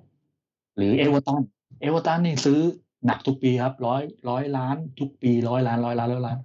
ผมแค่คิดว่าเราอาจจะประมาณเอเวอร์ตันนะ ถ้าสมมติท่านชีคมาแล้วลงเงิน ปีละร้อยล้านปีละ ล้านปีละล้านผม ผมแค่รู้สึกว่าอ่าความสามารถของของของขีดจำกัดของทรัพยากรทีมเราอะครับมีแค่นั้นจริง ๆ เด็กเราก็ไม่ใช่ว่าจะเด่นมาก academy เราก็ไม่แน่นฟ a ซิลิตี้เราก็ไม่ได้เยอะเรามีดีแค่ที่ว่าแฟนบอลเราเยอะจริง เราเป็นทีมเดียวในเมืองก็จริงแต่อย่างอื่นเราก็ เราก็ไม่ได้ขนาดนั้นนะแล้วในส่วนของราฟาเบนิเตซล่ะครับ คุณกวางอยากจะสนับสนุนให้อ่า บอสเราได้คุมทีมต่อไป เราชอบสไตล์การคุมทีม หรือว่าทรงบอลที่ลาฟานำเสนอมาในช่วง 3 ปีที่ผ่านมามาหรือเปล่าครับ ก็ถ้าถ้าพูดกันตรงๆ ไม่โกหกก็คือผมไม่ค่อยชอบ แต่ต้องบอกงี้ฮะผมอ่าอย่างนี้ผมชอบนิวเพราะครับปู่บ๊อบมันคนละเรื่องกันเลยปู่บ๊อบคือ โอ้ยบุกครัไปบโอ้ยฆ่ามันนู่นนี่นั่นหลังช่างแม่งอะไรอย่างนี้ แต่ลาฟามาพลิกโฉมว่า เฮ้ย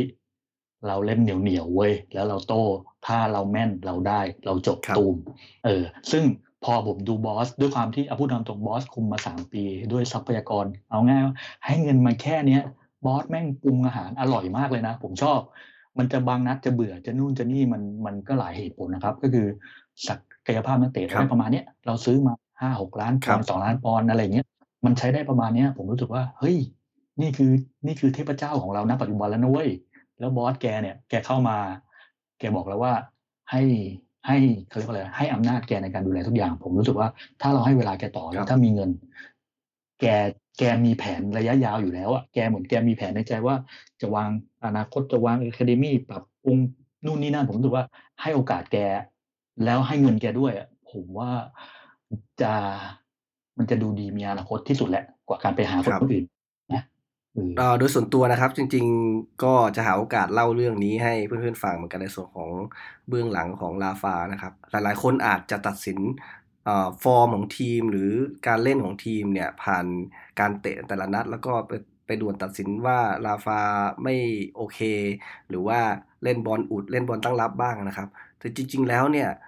ที่นิวคาสเซิลนะครับแฟนๆให้เกรดของราฟาเนี่ยระดับเควินคีแกน แล้วก็ปูบ๊อบ เลยนะครับ เพราะว่ามันไม่ใช่แค่ฟอร์มในสนาม แต่สิ่งที่ลาฟาทำเนี่ยคือมีมากถึงขั้นเข้าไปถึงจิตวิญญาณของเมืองนะครับ หลายๆครั้งที่ลาฟาสัมภาษณ์เนี่ยเขาจะพูดถึงเมือง พูดถึงแฟนบอล พูดถึงบรรยากาศต่างๆนะครับ แล้วก็ค่อนข้าง respect มีการไปเยี่ยมไปดูในแต่ละพื้นที่ในเมืองนะครับ ว่ามันอาจจะมีเรื่องของ มูลนิธิต่างๆนะครับ เคยไปเยี่ยมมูลนิธิของปู่บ๊อบเคยไปเยี่ยมชมสถานที่สำคัญต่างๆ ในเมืองเนี่ยซึ่งผู้จัดการทีมหลาย ๆ คนที่เคยคุมมาก่อนหน้านี้หลายๆ คนแทบจะไม่เคยได้ไปเลย ตรงนี้นี่ยทำให้เห็นว่าลาฟาเนี่ยค่อนข้างอินกับเมืองนะครับ แล้วก็อยากจะยกระดับทีมของเราเนี่ยในทุกๆด้านเลยไม่ใช่แค่ในสนามอย่างเดียว แต่ก็ต้องเข้าใจว่าโดยพื้นฐานนักเตะเราเนี่ย อย่างที่คุณกวางบอกเมื่อกี้ครับ ศักยภาพมันได้แค่นี้นะครับ ถ้าเราไม่มีเงิน แล้วก็นักเตะก็พอถูกถูไถเนี่ย ทางเลือกที่จะต้องรักษาตัวให้อยู่รอดในพรีเมียร์ลีกในช่วงสองฤดูกาลที่เราเพิ่งขึ้นชั้นมาเนี่ยทำได้แค่นี้ผมว่าก็คือสุดๆแล้วนะครับ ยังไงก็อยากจะฝากเพื่อนๆนะครับ ที่อาจจะไม่ใช่ทีมลาฟานะครับอาจจะมาบ่นมาว่ากันตอนการแข่งขันเนี่ยก็คือ ตอนนี้เราต้อง เอาตัวรอดให้ได้ก่อน แล้วหลังจากที่มีเงินเข้ามาเนี่ย เราค่อยมาตัดสินใจกันดีกว่านะครับ ว่าลาฟาเนี่ยของจริงไม่ได้ไม่ได้โมไม่ได้ไม่ได้พูดเอาแต่ตัวเองไม่ดีแล้วก็โทษนั้นโทษนี้นะครับ ตรงนี้เนี่ยหลังจากที่ทุกอย่างคลี่คลายแล้วบอสทำไม่ได้อย่างที่พูดเนี่ย ผมมองว่าคงทุกคนคงเห็นตรงกันนะครับว่าเออ ถ้าทำไม่ได้ก็คงอยู่ร่วมกันไม่ได้ อ่าใช่ใช่จริง ๆ จริงๆคุณก๊อฟก็ถือว่าเป็นทีมลาฟาถูกไหมฮะซึ่งอย่างเงี้ย ผมว่าเราผมว่าเราคุยกันได้เพราะผมผมก็รักแก ผมไม่ทีมใครผมมองความเป็นจริงครับว่า คือคือเราอย่างที่ผมเคยพูดในหลายๆ episode นะครับ คือ ทีมเราเหมือน roller coaster ครับ เรานั่งมันมีขึ้นมีลงนะครับ เราเสียใจร้องไห้อาการตกชั้น เราเคยได้ลุ้นแชมป์เราเคยมี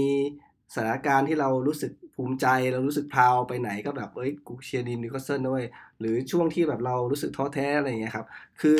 มันผ่านมาทุกรูปแบบแล้ว มันไม่มันไม่เหมือนการเชียร์เหมือนวัยรุ่นเกลียนที่จะไปเยาะเย้ยไปถักถางใครแล้วจะเอาแต่ผลงานไปคุยไปคุยโวคนอื่น ซึ่งตรงนั้นอะผมมองว่ามันเหมือนตอนนี้มันเหมือนทุกๆวันเสาร์หรือวันอาทิตย์ หรือวันไหนที่มีแมตช์เตะเนี่ยมันเหมือนเราได้มาอยู่กับครอบครัวของเราครับ ไม่ว่ามันจะดีจะร้ายใครจะมาคุมทีม วันหนึ่งอย่างไมเอชลี่เนี่ย ก็คือสาบแช่งอยากจะให้ออกมาเร็วๆ ผ่านมาสิบกว่าปีนะครับ สุดท้ายก็ดูไม่อยากไม่อยากจะเชื่อว่าจะมีวันนี้นะครับ ซึ่งถ้าเราไปซีเรียสเครียดกับมันอันนี้คืออยากจะบอกเพื่อนๆหลายคนเหมือนกันว่าเราดูฟุตบอลเนี่ย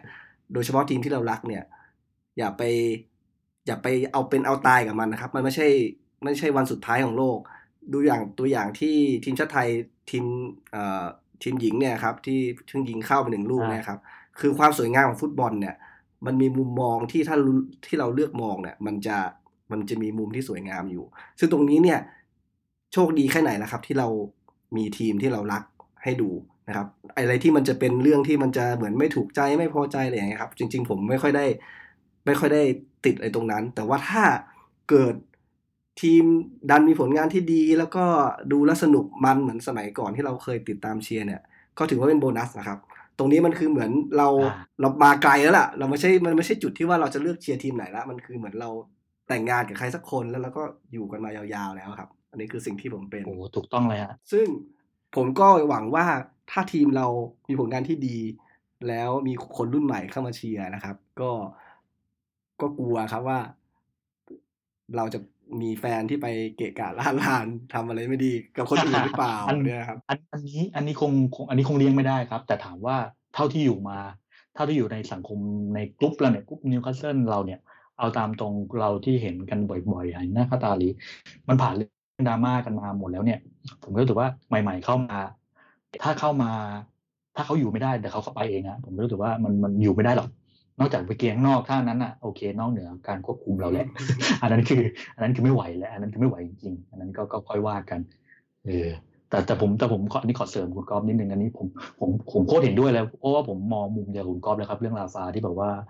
คือถ้าจะมองแต่ผลงานโอเค ใช่คุณสามารถบ่นหรือตัดสินเขาได้ แต่ในเรื่องที่แบบเขาเอาใจใส่กับทีมเอาใจใส่กับ กับกับเมืองอะผมผมผมผมก็ชอบนะการตามข่าวลาฟาไปเยี่ยมนู่นเยี่ยมนี่ไปเปิดคลินิกฟุตบอลไปให้สัมภาษณ์ออกนู่นออกนี่ซึ่งแฟนๆที่นู่นรักแกจริง ๆ แกมีมูลนิธินู่นนี่น่าถูกแบบเนี่ยคือคนเรามันไม่ต้องมองแค่หน้างานอย่างเดียว ในในมุมอื่นของชีวิตเขาอะเขาก็ทำเพื่อทีมด้วยอะผมรู้สึกว่าผมประทับใจแกนะคือ ถามว่าผมเนี่ยผมเป็นทีมลาฟาเลย ผมรู้สึกว่าเฮ้ยผมผมรักคนเนี้ยมันโอเคอะคือ ทีมทำแย่ทำนู่นทำนี่ก็เป็นเรื่องของผลงานเว้ยแต่เรื่องอื่นๆที่เป็นแบ็กกราวในชีวิตมันมันต้องประกอบกันนะมันถึงจะอยู่ด้วยกันนานๆได้เอออันนี้นี่ผมรักแกนะอันนี้อันนี้ก็ต้องบอกกันครับ ก็หวังว่าลาฟาจะทำงานได้ดีนะครับ ถ้าได้ต่อสัญญาและได้เงินแบ็กอัพที่ดีนะครับ ก็สุดท้ายแล้วฟุตบอลนะครับ มันก็ตัดสินที่ผลงานในสนามนะครับ ถึงแม้เราจะเป็นคนดีแค่ไหนทุกคนรักแค่ไหนนะครับ แต่ว่า ทุกอย่างทีมมันต้องวัดที่แต้มอยู่แล้ว ถ้าสมมติมันไม่ได้แต้มแล้วทีมจะต้องตกชั้นหรืออะไรก็แล้วแต่เนี่ย มันก็ต้องรับผิดชอบตามผลงานที่เกิดขึ้น อะถ้าถ้าถึงณตอนนั้นก็คงไม่ไหวครับ อย่างเช่นเหมือนพาร์ดิวมาแรกๆผมก็ยี้พอตอนพอตอนอยู่ไปเรื่อยผมก็เป็นทีมแกจนสุดท้าย แกไม่ไหวจริงผมก็ไม่ยี้นะ เพราะว่ามันอารมณ์แบบว่าโอเค รับสภาพไปตามผลงาน แม้แต่คาร์เวอร์ที่ดูปากไม่ดีที่ถูกแม็กอาเลนที่อะไรก็ไม่รู้ก็ตามก็ ก็เคยมีช่วงที่ แอบเชียร์ให้กำลังใจสุดท้าย คุณมันไม่ได้จริงก็ก็ต้องยอมเราก็ต้องแยกกันจริงๆเอ่อผมผมกำลังอ่านหนังสือเรื่องอ่า Inside the Rafalution อยู่เนี่ย ผมผมมองเห็นว่าจริง ๆ แล้วเนี่ยตรงสิ่งที่สำคัญที่ผมอยากจะมาเล่าเดี๋ยวเดี๋ยวใน episode ต่อไปอ่าข้างหน้าเนี่ยนะครับ คือพูดจริง ๆ แล้วคือสโมสรเราเจ้าที่แรงครับเฮี้ยนครับ คือผู้จัดการทีมเนี่ยมันไม่ใช่แค่เลือกนักเตะ ครับแล้วก็ส่งลงสนามเปลี่ยนแท็กติกมันไม่ใช่แค่นั้น จริง ๆ แล้วกว่าจะแข่งขันได้เนี่ยมันต้องมีการฝึกซ้อมมันมีการเรื่องของแรงแรงใจกำลังใจมอรัลต่างๆนะครับหลายๆอย่างเนี่ยพอนักเตะฟอร์ปุ๊บถึงเป็นนักเตะเทพแค่ไหนครับ ไปสู้ใครก็แพ้หมด มันมีหลาย ๆ อย่างที่เราไม่เห็นเราเป็นคนดูเราดูแต่ตอนที่มีแมชเดย์เนี่ยเราเราเห็นแค่ในสนาม แต่ข้างนอกเบื้องหลังทีมเป็นยังไง เผื่อมีใครทะเลาะกันในห้องแต่งตัว หรืออะไรก็แล้วแต่โอ้มันมีเรื่องเยอะแยะมากมายเลย ผมผมได้อ่านมาประมาณครึ่งเล่มแล้วเนี่ย เห็นเห็นภาพเลยครับว่าโอ้ถ้าเราได้เป็นคนที่อยู่ตรงนั้นเนี่ย มันไม่ง่ายเลยในการจะต้องตัดสินใจแก้ไขปัญหา หรือว่าต้องเจออะไรแบบนั้นนะครับ ผู้จัดการทีมหลายคนที่ผ่านมาเนี่ยโอ้โห นี่มันงานช้างมากเลยที่ต้องคุมทีมอยู่ภายใต้สภาพแวดล้อมแบบนี้นะครับ ซึ่งตรงเนี้ยถ้าทุกคนได้ ได้เข้าใจเนี่ยผมมองว่าการเชียร์ฟุตบอลของเราเนี่ยเราจะเข้าใจมากขึ้น บางครั้งเนี่ยนักเตะบางคนเล่นไม่ได้ดั่งใจ แล้วทำไมบอสถึงเข้าข้าง หรือทำไมไอคนนี้ถึงเหมือนเป็นเด็กเป็นเด็กเส้นหรือทำไมต้องส่งตรงนี้ตลอดอะมันมีเบื้องหน้าเบื้องหลังหรือมันมีอะไรหลาย ๆ อย่างกันที่เวลาจะพัฒนานักเตะมันไม่ใช่แค่ว่า สมมติว่าลองจินตนาการว่าเราอะส่งใครไปรู้ไปสักคนหนึ่งแล้วเล่นไม่ดีแล้วเราก็ถอดออกเขาอาจจะเขาอาจจะหมดอนาคตไปเลยก็ได้ครับ ความมั่นใจคือเขาหายไปเลย หลังจากนั้นคือเราก็จะปั้นเขาไม่ได้แล้ว ก็เหมือนคนนี้ต้องเลิกใช้ไปเลยถาวร ซึ่งถามว่าในทรัพยากรที่มีจำกัดเนี่ย มันอาจจะเลือกทางเลือกนั้นก็ไม่ได้ เหมือนเหมือนบางนัดที่บางคนเห็นว่าแบบโอ้โหลาฟานัดนี้เหมือน ไม่ได้แล้วก็ทิ้งเลย ซึ่งบางครั้งเนี่ยมันก็อาจจะมีบางสิ่งบางอย่างที่เขาต้องตัดสินใจเหมือนกัน ไอ้ตรงนี้ครับเป็นเบื้องหลังที่ผมว่าน่าสนใจ ก็อยากจะเดี๋ยวอ่านเสร็จแล้วก็อยากจะมาเล่าให้ทุกคนฟังนะครับว่าเอ่อ หรือใครอยากจะไปอ่านก็ก็ก็ก็ผมว่าน่าสนใจนะครับ ตรงนี้เนี่ยมันทำให้เราดูบอลมีมิติมากขึ้น เข้าใจโลกมากขึ้น แล้วก็ผมมั่นใจว่าแฟนนิวคาสเซิลส่วนใหญ่เนี่ยมีอายุกันพอสมควรละผ่านโลกกันมาเยอะละนะครับ พอได้เข้าใจตรงนี้แล้วเนี่ยไอ้เรื่องการที่แบบไม่ไม่ได้ดั่งใจหรือจะมาทะเลาะกัน เพราะว่าความคิดไม่ตรงกันเนี่ยน่าจะเข้าใจกันมากขึ้นนะครับ แล้วก็ บรรยากาศของการเชียร์โดยรวมของเราเนี่ย เวลามีปัญหาทะเลาะกันเนี่ยก็จะน่าจะเข้าใจกันมากขึ้นว่า เฮ้ย ไอ้ที่เราไม่พอใจเราไม่โอเคเนี่ย จริง ๆแล้วมันไม่แฟร์หรือเปล่า เราไปด่วนตัดสินในสิ่งที่มันมันแค่เรื่องแค่เศษเสี้ยวของที่เรารู้ ตรงนี้ก็ถ้ามีโอกาสเดี๋ยวผมว่าน่าจะได้มาคุยกันในจุดตรงนี้นะครับ ดีครับ ดีครับ รอผมรอฟังเลยครับ คือเห็นหนังสือผมเล็งมานานแล้วแต่ประเด็นคือหนังสือเล่มก่อนเล่มปู่บ็อบผมอ่านไม่จบเลยก็อ่าน skip skip เพราะว่าจริงจริงจริงบางเรื่องอะมันเป็นเรื่องที่เรารู้อยู่แล้วเราก็อาจจะไป skip ไปดู paragraph ที่มันเป็นเรื่องที่เราไม่เคยไม่เคยเข้าใจมาก่อนอะไรเงี้ยก็จะก็จะเร็วนะครับแต่ว่าจริง ๆ แล้วก็จะมีหนังสือหลายเล่มที่เกี่ยวข้องกับทีมเราที่น่าสนใจก็ แต่ว่าผมเห็นตรงนี้เนี่ยกระแสมันมันมันมันมาค่อนข้างเยอะกับราฟาก็เลยอยากจะสรุปเรื่องของราฟาให้ฟังก่อน ก็น่าคิดคิดว่าอีกจะสัก episode สอง episode น่าจะมีนะครับ ก็วันนี้ก็ผมต้องขอบคุณคุณกวางมากนะครับ ที่มาแชร์เรื่องค่อนข้าง เฉพาะทางมากๆนะครับ เพราะหลาย ๆ คนอาจจะดูแต่ฟุตบอลนะครับ แล้วก็ ซื้อเสื้อเชียร์สนับสนุนเป็นเป็นบางครั้งก็อาจจะไม่ได้รู้ว่าเบื้องลึกเบื้องหลัง หรือว่าที่มาของเสื้ออะไรที่มันแปลกๆเนี่ยมันเป็นมายังไงนะครับ แล้วก็ถ้าใครอยากจะลองอสะสมบ้างนะครับ ก็แนะนำนะครับว่าไปเข้าเข้ากลุ่มที่ห้อง NFC TS Showroom นะครับ ก็ถามคุณกวางได้นะครับว่า อยากจะเริ่มต้นทำอะไรยังไง ครับผมได้ครับยินดีมากเลย เพราะว่าจริงๆต้องบอกว่ากลุ่มสะสมเอาง่ายว่ากองเชียร์ทีมเราเนี่ยมันก็ไม่เยอะอยู่แล้วกลุ่มสะสมนี่ไม่ต้องพูดถึงเลยมันก็น้อยน้อยอะไรอย่างนี้ ผมก็รู้ว่าเออมาแลกเปลี่ยนมันวันนี้มาคุยกันได้ครับเอออะไรที่พอจะรู้ ผมก็จะบอกมีอะไรแนะนำได้ ผมก็จะบอกหมดเลย เพราะว่าไอเราก็พูดตามตรงว่าเราก็ผ่านมาเยอะเจ็บมาเยอะ เสียตังค์มาเยอะครับก็ยังไงวันนี้ผมกับคุณกวางก็ต้องขอลาไปก่อนนะครับ สวัสดีครับ ครับ สวัสดีครับผม